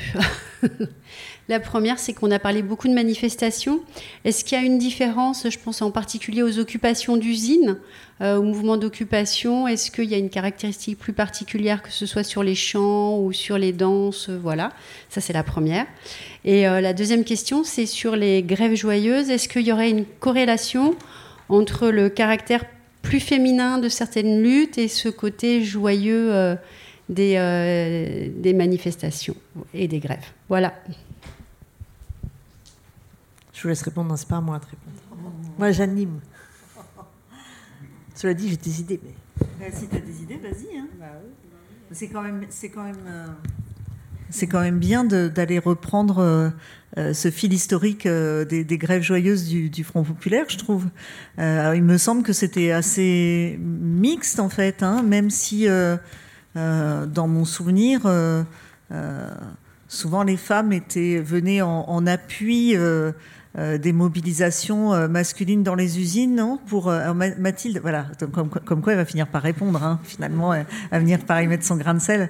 Mais mais oui, c'est bien de repartir, euh, repartir de, ce point-là parce qu'on n'en a pas parlé, alors que c'est vrai que c'est un moment qui est resté dans l'histoire comme un, moment de, festif, de grève, euh, euh, joyeuse, euh, euh, dans les lieux de travail occupés pour le coup. Donc c'est d'autres cadres que ceux de la manifestation. J'imagine que au temps du Front populaire, on chantait aussi dans les manifs. Hein. Il y avoir un petit répertoire quand même. Oui, alors, juste pour, sur les occupations d'usines, en fait, euh, les occupations étaient très genrées en 36, c'est-à-dire que les occupations euh, d'usines, de toute façon, le travail est genré, donc c'était des usines de mecs ou des usines de nanas, avec parfois quelques mecs dans les usines de nanas et quelques nanas dans les usines de mecs.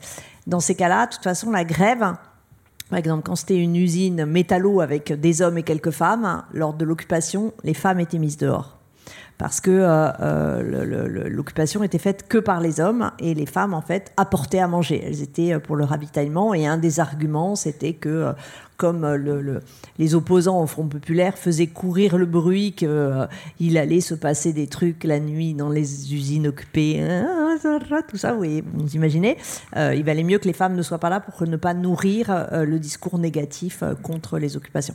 Mais les, occupa les, usines de femmes, hein, les usines textiles ou les usines agroalimentaires, hein, ont été occupées par les femmes. Et dans les deux cas, de toute façon, de fait, hein, il y a des... Tu as un truc à dire? Euh, C'est toi qui l'emporte. Non, juste qu'en en discutant, je, repensais à un des chants qu'on a, qu'on a intégré dans le, dans le carnet de chants, euh, qui est un chant de, mobilisation euh, de femmes. C'est celui des peines sardines euh, de Douarnenez. Voilà, c'est dans les conserveries de poissons. Là, pour le coup, euh, euh, le fait que ce soit que des femmes, ça a autorisé une pression salariale d'autant plus forte. Et, les peines sardines, c'est typiquement un chant qui est en train de, de ressurgir dans le répertoire des mobilisations après voilà avoir été quand même très très cantonné à sa sphère d'énonciation qui était Douarnenez et les conserveries bretonnes. Ben, Aujourd'hui, en fait, euh, moi je me souviens que l'année dernière, euh, en allant euh, à la manif du 8 mars, dans le métro, il y avait toute une cohorte d'adolescentes mais de, je dirais, entre 15 et 17 ans, qui étaient partis à la, qui se rendaient à la manif avec leur chanson des peines sardines et elles répétaient leur chant dans le wagon de métro. Voilà, donc euh, la transmission est, assurée. Il n'y a pas, même pas eu de réécriture du texte ni de, mise en musique un peu euh, euh, actualisée avec voilà un rap ou quoi que ce soit. Les peines sardines, c'était totalement maîtrisé. Même si c'est la chanson qui a été refaite dans les années 2000 et pas la chanson des anciennes peines sardines. C'est écouter le bruit de leurs sabots. hein. Ce sont les ouvrières d'usine, vous connaissez et, alors, pour, pour continuer à répondre, mais Yuli, tu me diras si tu es d'accord avec moi ou pas.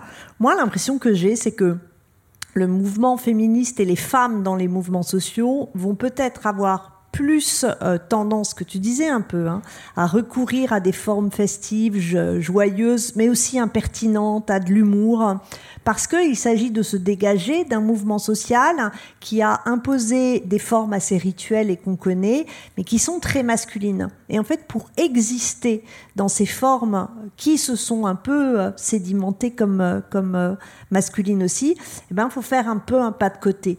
De même, enfin, et ça va, ça va être aussi dans, dans les slogans ou les graffitis, la meuf qui est bloquée là. Et, euh, par exemple, voilà, les, le mouvement social dit prolétaires de tous les pays, unissez-vous. Et le mouvement féministe dit depuis, enfin, au début dans les années 70, et on le revoit dans les manifs maintenant, prolétaires de tous les pays, qu'il lave aux chaussettes. Donc cette espèce de pas de côté, en mode, on va pas faire exactement la pareille, mais on va, on va dynamiter le truc.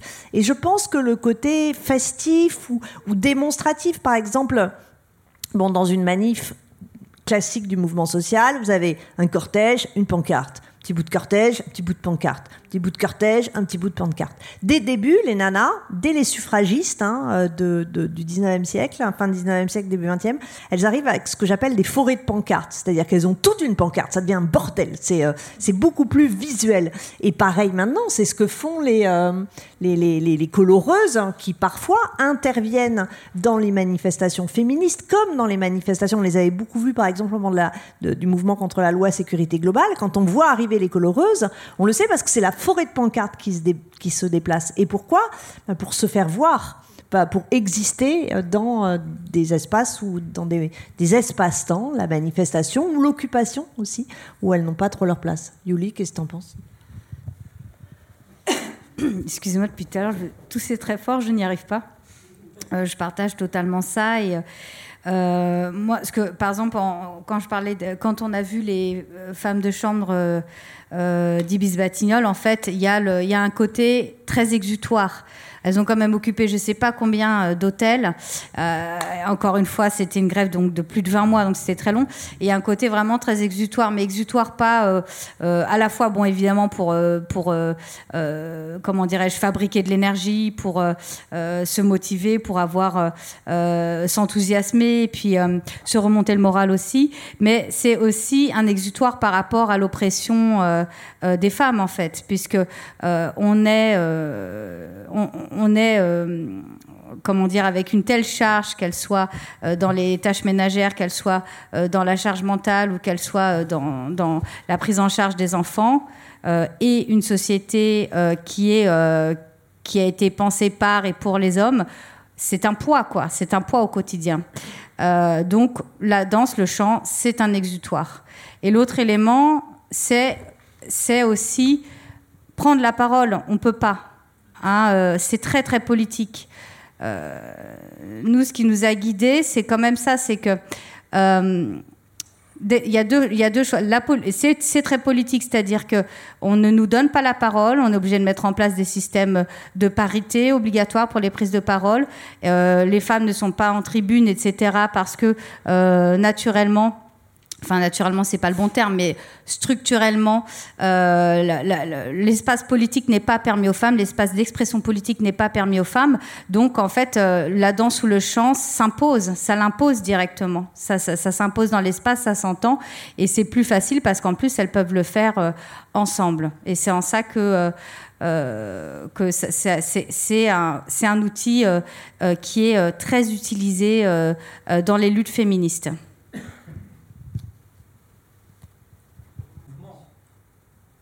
Il y en a. Oui, il y en a. oui, voilà, ça va mieux. Euh, elles sont inhérentes au mouvement. Euh, je n'ai pas connu le Front populaire, mais j'ai connu mai 68 et ça, ça, ça a été vraiment très documenté et étudié. Mais généralement, dans les autres mouvements qui sont moins importants, on ne s'intéresse pas à ça. Et donc, je pense que c'est une très bonne initiative que vous avez eue de le, de le faire. Et je prendrai des exemples euh, locaux, puisque j'ai travaillé 20 ans à la BPI. euh, en étant délégué syndical. Et euh, tout à l'heure, euh, je, crois que c'est Mathilde qui a parlé, les formes gaies et joyeuses, elles sont faites aussi pour être vues. C'est pas seulement un exutoire. Alors je ne parlerai pas de l'aspect genre, mais euh, elles sont, c'est fait pour être vu. Par exemple, ici même, il y a eu deux, euh, deux grandes manifestations euh, très très joyeuses pour des inaugurations d'expositions. C'est celle de pour, pour Dali, qui était la plus spectaculaire. Euh, il y a beaucoup d'images dessus et surtout étant donné que Da- Dali pensait que c'était pas c'était pas une, manifestation syndicale, c'était purement syndical euh, lo- local pour des questions locales pas si importantes que ça, mais profitant du moment de l'inauguration de Mali, de la présence des, officiels. Mais pour Dali, c'était une fête, c'était l'inauguration. Euh, pour lui, ça n'avait pas été totalement positif, mais par contre, pour les officiels, eux, ils avaient bien compris ce qui se passait. Donc, ça a été fait ici. Et il y en a une autre, sous une autre forme, c'est toujours l'inauguration, mais de l'exposition de, de, de Tingeli. Et c'était le même but, c'était pour se faire voir. Là, c'était plus. C'était euh, une espèce de haie d'honneur silencieuse totalement à l'opposé pour pas refaire la même chose que pour euh, Dali, mais ça avait été très très fort puisque tous les officiels sont passés, euh, ils ont remonté depuis la place jusqu'au dernier étage euh, une haie de, personnel silencieux avec des pancartes. Et ça, ça a été assez, assez impressionnant. Et il y a eu une manifestation pareille sur des thèmes syndicaux tout à fait basiques que jamais aucun journal n'aurait repris. Il y avait eu un petit autre enfilé dans l'humanité, entre parenthèses, mais c'était tout euh, là-dessus. Euh, par contre, il y a eu une photo sur la première page de France Soir, parce qu'on avait fait la première manifestation au ministère de la Culture après la construction des colonnes de Buren, avec toute la polémique à l'époque, euh, une partie des gens critiquant ces colonnes. Et on était sur la photo de François en disant enfin on sait à quoi elles servent, parce qu'on avait fait un pique-nique géant sur les colonnes et avec chant, avec danse, avec euh, un peu monome. Et le but, c'était de se faire voir, et ça avait un peu marché. En tout cas, il y avait eu l'écho mé- mé- médiatique dans, dans François. Donc, euh, je vous remercie beaucoup.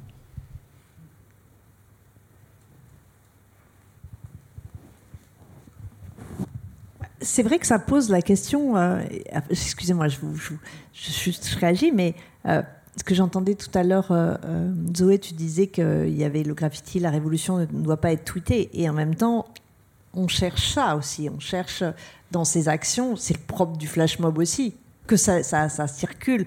Euh, Yuli, tu disais viral, mais. euh, et alors, c'est pas forcément lié d'ailleurs aux réseaux sociaux, parce que les chants, c'est fait aussi pour circuler. Comme c'est plus facile de retenir et surtout euh, dans un 19e siècle où les gens n'écrivent pas, et, enfin ils ne lisent pas, donc euh, difficile de, faire passer euh, plus de choses, alors que la musique va permettre de, d'apprendre, et donc c'est très important.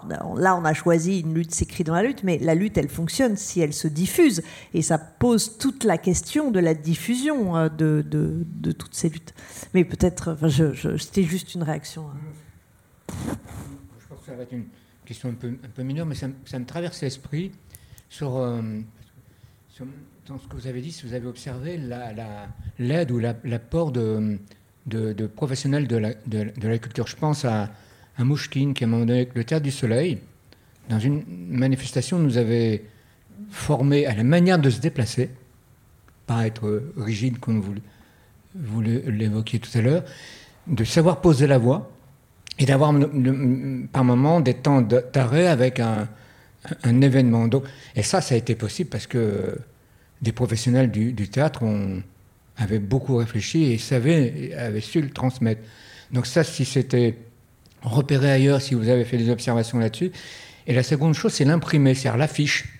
Parce que là, on a des graffitis sur des murs, on a du texte oral, mais euh, puisqu'on faisait référence à 68, il y a eu tout, un certain nombre d'affiches. Est-ce que là, vous avez observé un, un usage, euh, un usage de l'affiche, un, peu avec des textes un peu différents, de, des, slogans un peu, traditionnels, un peu masculins, euh, avec le point euh, et l'usine, voilà.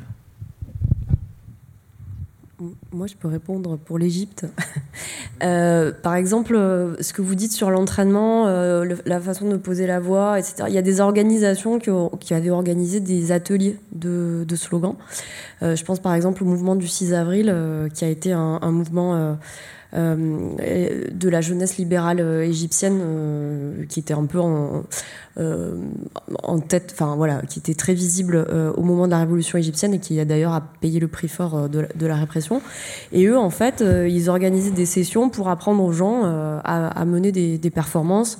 Et puis il y avait des, gens qui étaient un peu euh, spécialisés, qui avaient même théorisé un petit peu euh, les styles euh, de, performance en disant bah voilà, faut commencer doucement et après faire monter le rythme et puis faire monter le volume pour euh, voilà penser la performance euh, dans, dans- voilà dans son ensemble. Euh, sinon, pour les affiches, euh, euh, j'en ai pas vu énormément en Égypte. Les images qui circulaient, c'était des, flyers ou bien des images sur les réseaux sociaux. C'est-à-dire que c'était un peu des affiches, c'était un peu le même processus de conception, mais le mode de diffusion n'était pas tout à fait le même. Euh, moi, j'essaie de recouper là tout ce qui a été dit. Tu as parlé du mot diffusion et ça a fait une effusion euh, dans ma tête. Je me suis dit, mais pourquoi est-ce qu'on varie les formes de lutte? Pourquoi est-ce qu'on met, on fait des chants, des danses? Bon, il y a un côté euh, très personnel, comme on veut incarner, vive la lutte. on n'a pas envie de pleurer à chaque manifestation, occupation. Bon, mais c'est aussi parce qu'on veut être visible. Donc c'est pour faire le lien sur la visibilité. Mais si on veut être visible, c'est parce qu'on n'arrive pas à l'être. On est obligé de casser les codes, de créer du spectacle, de faire cette mise en scène, etc. Parce que d'une manière générale, les luttes c'est pas super tendance, quoi. Voilà. Euh, voilà, c'est très difficile de porter les revendications progressistes. C'est extrêmement difficile de les rendre visibles. Moi, dans l'association Attaque où je suis, euh, avant d'être porte-parole, moi j'étais chargée de rendre visibles les campagnes d'attaque dans l'espace public et médiatique. Et donc on a utilisé donc l'érosie, la joie, Euh, mais euh, là c'était en fait euh, ce qu'on qu'on a utilisé, c'était la désobéissance civile. Donc on a été obligé de, de, de- de- concevoir les choses pour bah, casser les codes, créer une rupture, attirer l'attention. Et euh, c'est à la fois ça, rem- ça remplit deux objectifs, l'objectif politique de faire passer euh, son message. Et, euh, mais aussi de contourner l'invisibilisation politique que euh, les forces progressistes subissent d'une manière extrêmement importante selon les gouvernements. Mais là, euh, comme euh, la dame qui l'a dit, mais qu'est-ce qui s'est passé à la réforme des retraites C'est quand même passé. Là, on est dans une situation où effectivement, on a intérêt à redoubler, à tripler d'ingéniosité, d'inventivité, de créativité pour qu'on voit un petit bout de message. Je, je- je rajouterai, j'en profite pour rebondir sur l'histoire du, du mouvement des retraites. Je pense que euh, je ne sais pas quel sentiment, si vous, vous- y avez été euh, peut-être, j'imagine, enfin toi oui, je sais, Euh, moi aussi d'ailleurs, mais je pense que à l'issue de ce mouvement qui se solde par finalement une imposition de la réforme, le fait d'avoir traversé une très longue mobilisation euh, coûteuse euh, financièrement pour les salariés, coûteuse aussi parce que euh, les manifestations deviennent de plus en plus dangereuses, coûteuse aussi parce que quand on rentre le soir et qu'on allume sa radio ou sa télévision, la première chose qu'on vous dit c'est qu'il y avait trois personnes à la manifestation alors que vous en avez vu deux millions. Traverser ces mouvements-là, alors pas systématiquement, mais quand même à, outiller avec euh, des danses, des slogans, des chants que vous avez fabriqués avec vos camarades, que vous avez pris euh, du temps à concevoir, à créer, euh, vos petites punchlines à vous, que vous partagez avec les autres, que vous allez... Eh ben, quand vous vous comme ça, a été le cas pour la, la- réforme des retraites, quand la fin du mouvement est sonnée et qu'elle n'est pas favorable, ça aide aussi, je pense, à se créer une sorte de matelas de beaux souvenirs pour se dire que il va falloir euh, remettre euh, l'ouvrage sur le métier et euh, que euh, a quand même pas que l'issue qui compte, il y a aussi ce qui s'est tissé dans la lutte autour de ces solidarités-là, de ces partages-là, et euh, qui a eu aussi des moments forts, joyeux. Euh, voilà, vous avez compris quoi ce que je veux dire. Plein d'empathie, plein de choses comme ça, de rencontres nouvelles aussi qui se produisent à la faveur de euh, ce genre de, manifestations joyeuses.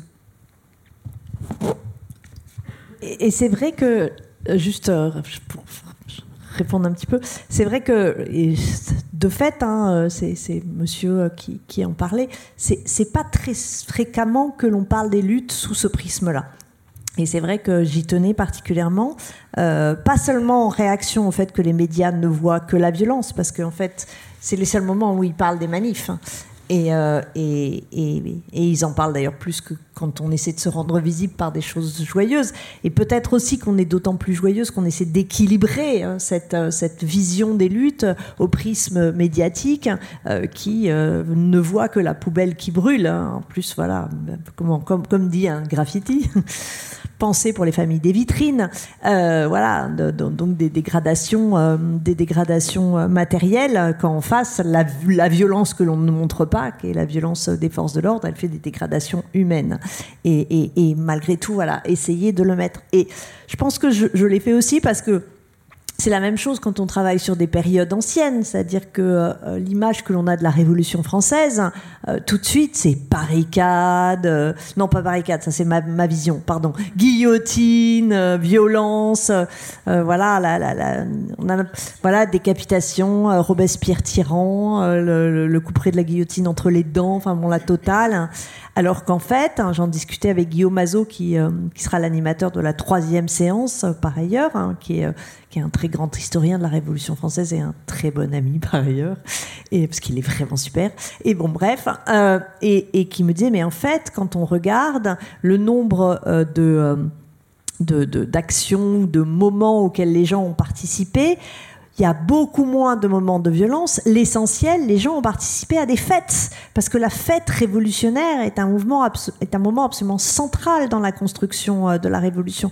Des fêtes, des fêtes participatives et qui, et qui d'ailleurs euh, sont très particulières, qui s'arrêtent avec l'empire. Avec l'empire, le peuple est là pour assister à des fêtes, alors que les fêtes révolutionnaires, hein, euh, citoyens et citoyennes participent à la fête. Et donc la fête dit en elle-même la révolution. Et on parle peu de ces fêtes révolutionnaires. C'est vraiment pas les choses les plus présentes. Et, et donc voilà, c'est pour ça que, que je, que j'y avais tenu, que je, je tenais voilà, à parler, à parler des joies.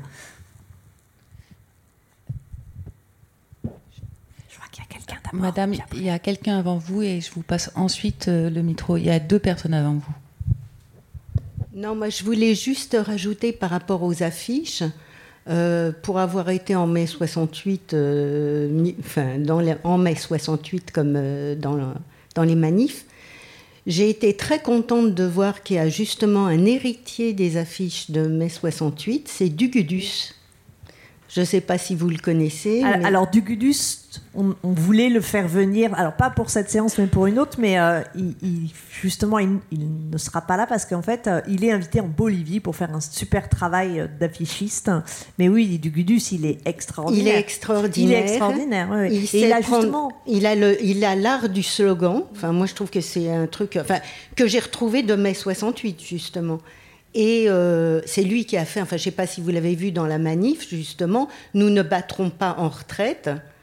Et ça, c'est trois personnes avec une canne, etc. Et nous ne battons pas. Moi, je trouve que c'est des slogans qui, qui, qui, ça, sont, euh, sont dignes de, de, de- de- Enfin, ça marque vraiment, euh, je trouve. Donc ça, je voulais le signaler parce que faut pas oublier du Gudus, euh, qui est le maître de l'affiche en ce moment. hein. je trouve politique. Je suis 100% d'accord. Et en plus, je trouve que dans les dernières manifs où ils créent des ateliers de sérigraphie pour tout de suite faire les manifs, c'était en plus complètement euh, euh, à nouveau participatif, etc. Et donc, euh, ça rajoutait en plus cette dimension. C'est pas seulement des affiches que on pouvait acheter ou qu'on voyait coller sur les murs. On pouvait assister à leur fabrication et, et c'était vraiment chouette aussi. Euh, la, question que je voulais poser en fait a été abordée entre temps, je pense, mais si on parlait de visibilité, de diffusion. Euh, les, mouvements dont on a parlé, les, initiatives dont on a parlé, sont, ont beaucoup essaimé, ont eu beaucoup de succès dans les mouvements sociaux, euh, sur les réseaux sociaux et au milieu, euh, auprès des sympathisants, des, militants, voilà, des gens mobilisés. Mais euh, pour observer la télévision, euh, j'ai l'impression que ça ne passe pas. euh, ça ne passe pas à l'écran, ou très peu. C'est-à-dire que ce qu'on va montrer, effectivement, c'est les violences, mais pas seulement les poubelles qui brûlent. Ce qu'on va montrer, ce, ce sur quoi vont s'apesantir les, télévisions, euh, que ce soit les JT ou les chaînes info, ce sont aussi d'autres euh, d'autres slogans, des slogans. Ça peut être des slogans comme Tout le monde déteste la police ou Macron décapitation, qui là vont faire scandale et vont créer un débat, mais on, ne va jamais parler par contre des danses et des chants de- des Rosy, ou quasiment pas. Où on va montrer. Euh, si vous pouvez me corriger, tant mieux, j'espère. Et voilà. Et ou, dans, le- dans un autre domaine aussi, les, les, les, les guillotines en carton avec Macron décapité, là-bas, qui ont fait des scandales. On en a parlé pendant des heures.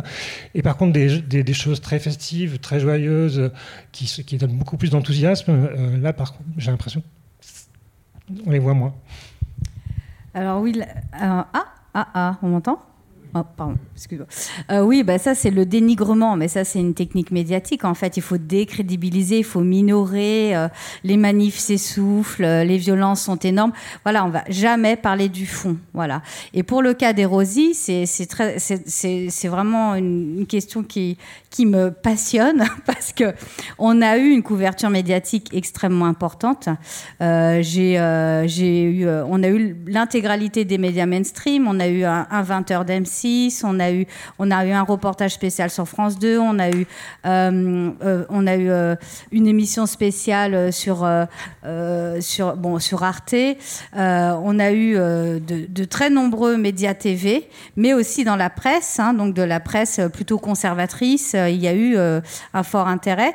Mais c'est là où c'est intéressant, c'est que euh, oui, on ne montre pas les choses joyeuses, les choses positives, les choses qui fonctionnent, mais c'est aussi parce qu'il y a une intention de ne pas montrer l'engagement ou le fond politique. Pour le cas de la réforme des retraites, le gouvernement était extrêmement mal parce qu'il n'avait aucun argument valable et il le savait bien. Donc il y a tout un intérêt euh, à dénigrer et à décrédibiliser euh, la revendication politique. Et les Rosy, c'était un petit peu le paradoxe justement parce que le concept permettait de populariser, permettait de fédérer, euh, permettre à des gens qui connaissaient rien aux luttes bah, de, de s'y mettre. On a eu beaucoup de, de personnes où c'était leur, finalement leur premier engagement militant, leur première manifestation. Le revers de la médaille euh, du côté médiatique, c'est qu'il y avait une, une vraie volonté politique de dépolitiser. Euh, je pense au, au reportage qu'on a eu à M6. C'est un reportage qui a duré euh, quand même six minutes. J'ai reçu euh, l'équipe une journée entière chez moi. C'était euh, insupportable. Il fallait euh, que je. Ils m'ont fait faire dix fois la même prise au moment où j'enfile mon bleu de travail, où je mets mon fichu. Enfin, c'est une mise en scène extraordinaire.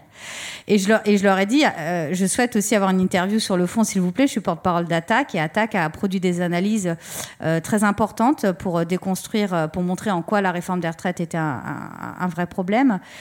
Et donc j'ai eu une longue interview avec les revendications politiques, etc. Et sur les six minutes, il n'a absolument rien gardé. Il faut savoir que ça, ça nous est arrivé dans tout.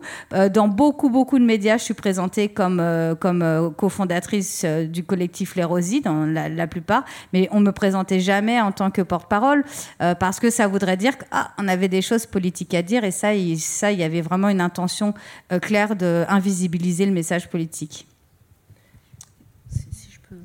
Euh, je, je poursuivrai ça en disant que quand on se saisit du répertoire euh, des musiques populaires pour fabriquer de nouveaux slogans, etc., etc., pour le coup, euh, sous une euh, enveloppe, je dirais, légère, musicale, parfois du registre vraiment de la variété très populaire qui, voilà, n'aurait pas ses lettres de noblesse dans les pages culture de Libération, en gros, il y a un vrai message politique qui passe quand même. Il y a un vrai contenu. Moi, quand je, vous en citais quelques-uns liés à la réforme des retraites ou du, mouvement des Gilets jaunes, euh, quand euh, au moment de la réforme des retraites, on taque sur un mur, nous, tout ce qu'on veut, c'est être heureux, être heureux avant d'être vieux, il y a quand même là un message qui vient percuter de plein fouet la décision politique qui arrive en face. Quand il y en a un qui écrit au dos de son gilet jaune En jaune et noir, j'exilerai ma peur. Mais oui, c'est du Jeanne Masse, et Jeanne Masse, on, se fout bien de ses chorégraphies aujourd'hui avec sa coupe de cheveux improbable, et, et voilà. Mais en attendant, le jaune a été une couleur qui a envahi les rues et qui a fait trembler euh, le pouvoir. Et pour les gens qui étaient mobilisés, sans doute à ce moment-là, euh, la peur, elle était réelle, la peur des flics, la peur de s'engager euh, parce que c'était pas des, des, entre guillemets des professionnels du militantisme. Et donc il y a un, vrai fond politique derrière cette légèreté qui, est, moi, je trouve ça absolument fascinant. Aussi bien de par la créativité que ça suppose pour les réénoncer que, euh, enfin voilà, vraiment, il y a quelque chose de, très intéressant et c'est pas c'est pas non plus étonnant du coup que euh, les médias fassent un fassent un pas de côté vis-à-vis -vis de ça. Maintenant, on sait très bien que quand on est en manif et quand on est dans, impliqué dans un mouvement social, à un moment donné, les médias faut en décrocher quoi. Et il faut aller euh, prendre le pouce de la manif dans, en, allant sur le pavé quoi sur le bitume, c'est là où il va se prendre. Et quand on rentre chez soi, qu'on allume la télé, on vous dit, euh, voilà, il y avait 80 000 personnes dans, Paris, alors que euh, avec votre petit bagage, et même quand vous savez très très mal compter, ce qui est mon cas, euh, vous savez très bien qu'il y en a au moins dix fois plus. Mais en fait, euh, voilà, il faut, arriver aussi à se détacher de ce discours médiatique qui, euh, voilà, dispose aujourd'hui quand même d'un certain nombre de circuits parallèles qui permet de prendre les choses par un autre bout finalement.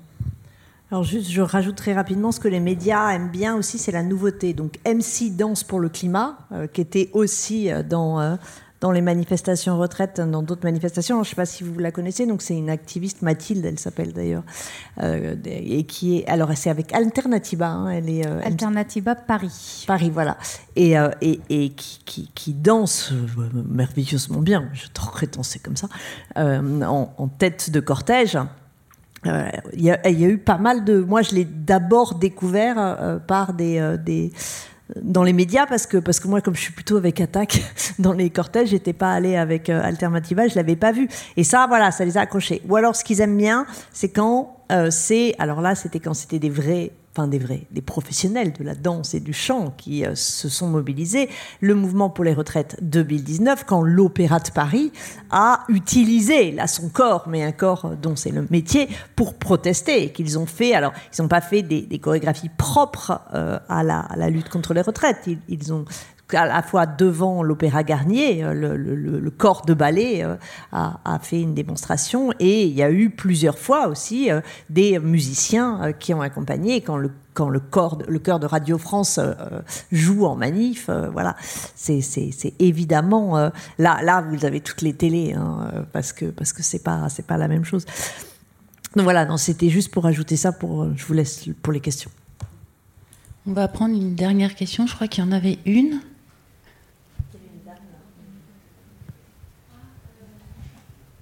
Séverine.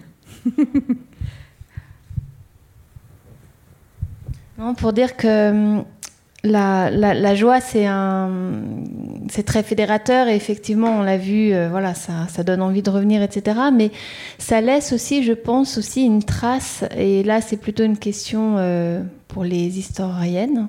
Euh, raconter les luttes sous l'angle de la joie. Ensuite, ça laisse une trace positive qui donne envie de les continuer, ces luttes. Parce que là, on a perdu. Mais en fait, on a aussi gagné euh, d'autres choses et, euh, et ce, cette, cette envie-là de, de, progressiste, un peu, voilà, peut-être révolutionnaire, etc., euh, n'est pas éteinte. Et, et, donc, il est important que euh, le travail ensuite, euh, ben, pas seulement des journalistes à chaud, mais ensuite des historiens qui vont raconter l'histoire des luttes. C'est hyper important d'expliquer que les gens ont été heureux de lutter, parce que comme ça, ça donne envie de poursuivre et de continuer. Et nous, quand on est en manif, enfin moi je sais que pouvoir m'ancrer euh, et me relier, ben, effectivement, euh, à tout un passé de gens hyper courageux, hyper talentueux, qui ont voilà, qui ont écrit des slogans, qui ont écrit... en fait, ça donne vachement de force. Et on se bat pour nos intérêts propres, mais on se bat aussi pour la mémoire des luttes passées, et ça donne une dimension, euh, je sais pas, enfin moi je sens que ça me donne beaucoup de force d'avoir ces perspectives euh, Et donc, bravo pour le petit livret de, chant, par exemple. C'est super, ça. Vous avez tout compris. C'est pour ça que je voulais faire cette séance. Et moi, je commence pas un cours sur l'histoire des. Je suis prof à la fac à côté, hein, mais je commence toujours en lisant le Simone Veil. La grève est une joie, une joie pure, une joie forte. Enfin, ce, texte, je ne sais pas si vous le connaissez, hein, il a été réédité aux éditions Libertalia. Mais à, chaque fois qu'on a un petit doute ou qu'on a une baisse de morale, il faut la relire. En fait, c'est euh, c'est très important effectivement de le raconter. Et je me rends compte que euh, mes étudiants et mes étudiantes, euh, alors je- suis dans, une fac où ils sont pas très politisés, très mobilisés. hein, euh, donc euh, plutôt du, périurbain, euh, pas, pas beaucoup d'habitude. La plupart sont jamais allés en manif. Et quand je leur dis mais mais la manif, mais c'est la pêche, c'est la joie, mais c'est génial, mais et, et, en fait là, là ils y sont allés parfois. pas- je les emporte pas, hein, je force jamais des étudiants, je, fais très attention à ça. Mais donc ils étaient allés à la manif retraite et en rentrant ils me croisent, ils me disent ah mais vous avez raison madame, qu'est-ce que c'est sympa. Et en fait voilà c'est parce que c'est des choses qu'on ne dit pas assez. Et je suis d'accord. Là on a parlé plus des manifs, on peut pas ce qu'on a dit, on peut pas parler de tout, mais un piquet de grève, c'est sympa aussi. Enfin, je veux dire, ok, 5 heures du mat, mais quand on arrive avec le café, c'est sympa un piquet de grève. euh, Non, mais c'est vrai. Tous les trucs qu'on a fait à la fac, les, petites occupations, on a fait plein. C'est toujours, c'est- des moments. euh, c'est d'ailleurs pour ça que c'est c'est parfois très dur quand ça s'arrête, parce que c'est des moments très intenses où les gens donnent beaucoup d'eux, de leur cœur, de leur corps, et, et à un moment, même quand on gagne, en fait ça c'est triste parce que ça s'arrête. Parce qu'on a été vachement heureux vachement ensemble et qu'on s- et qu'on s'est aussi vachement marré quoi. Merci. On va, on va conclure, Mathilde? Est-ce que tu veux dire un dernier mot avant Bon, en fait je crois que là c'était trop parfait comme conclusion. Vous, vous voulez rajouter quelque chose? Ah, je pourrais chanter mais ça va faire bizarre hein.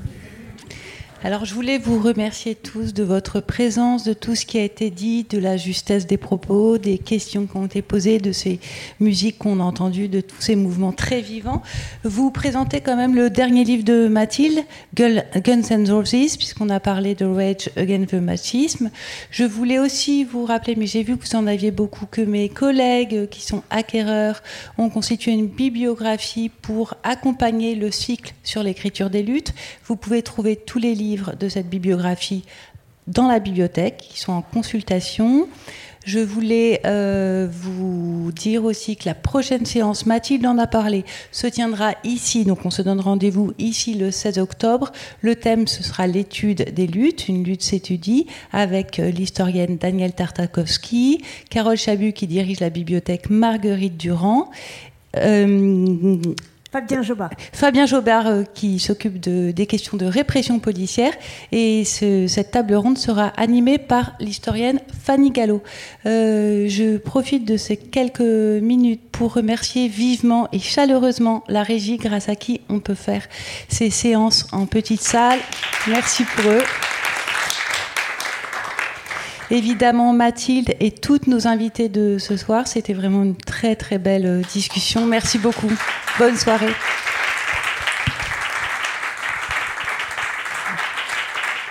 Et j'ai oublié de dire que dans quelques temps, vous pourrez revoir, écouter cette séance sur le replay de, de la chaîne euh, de la BPI qui s'appelle le Web Magazine, donc sur le replay du Web Magazine. Merci beaucoup. Bonne soirée.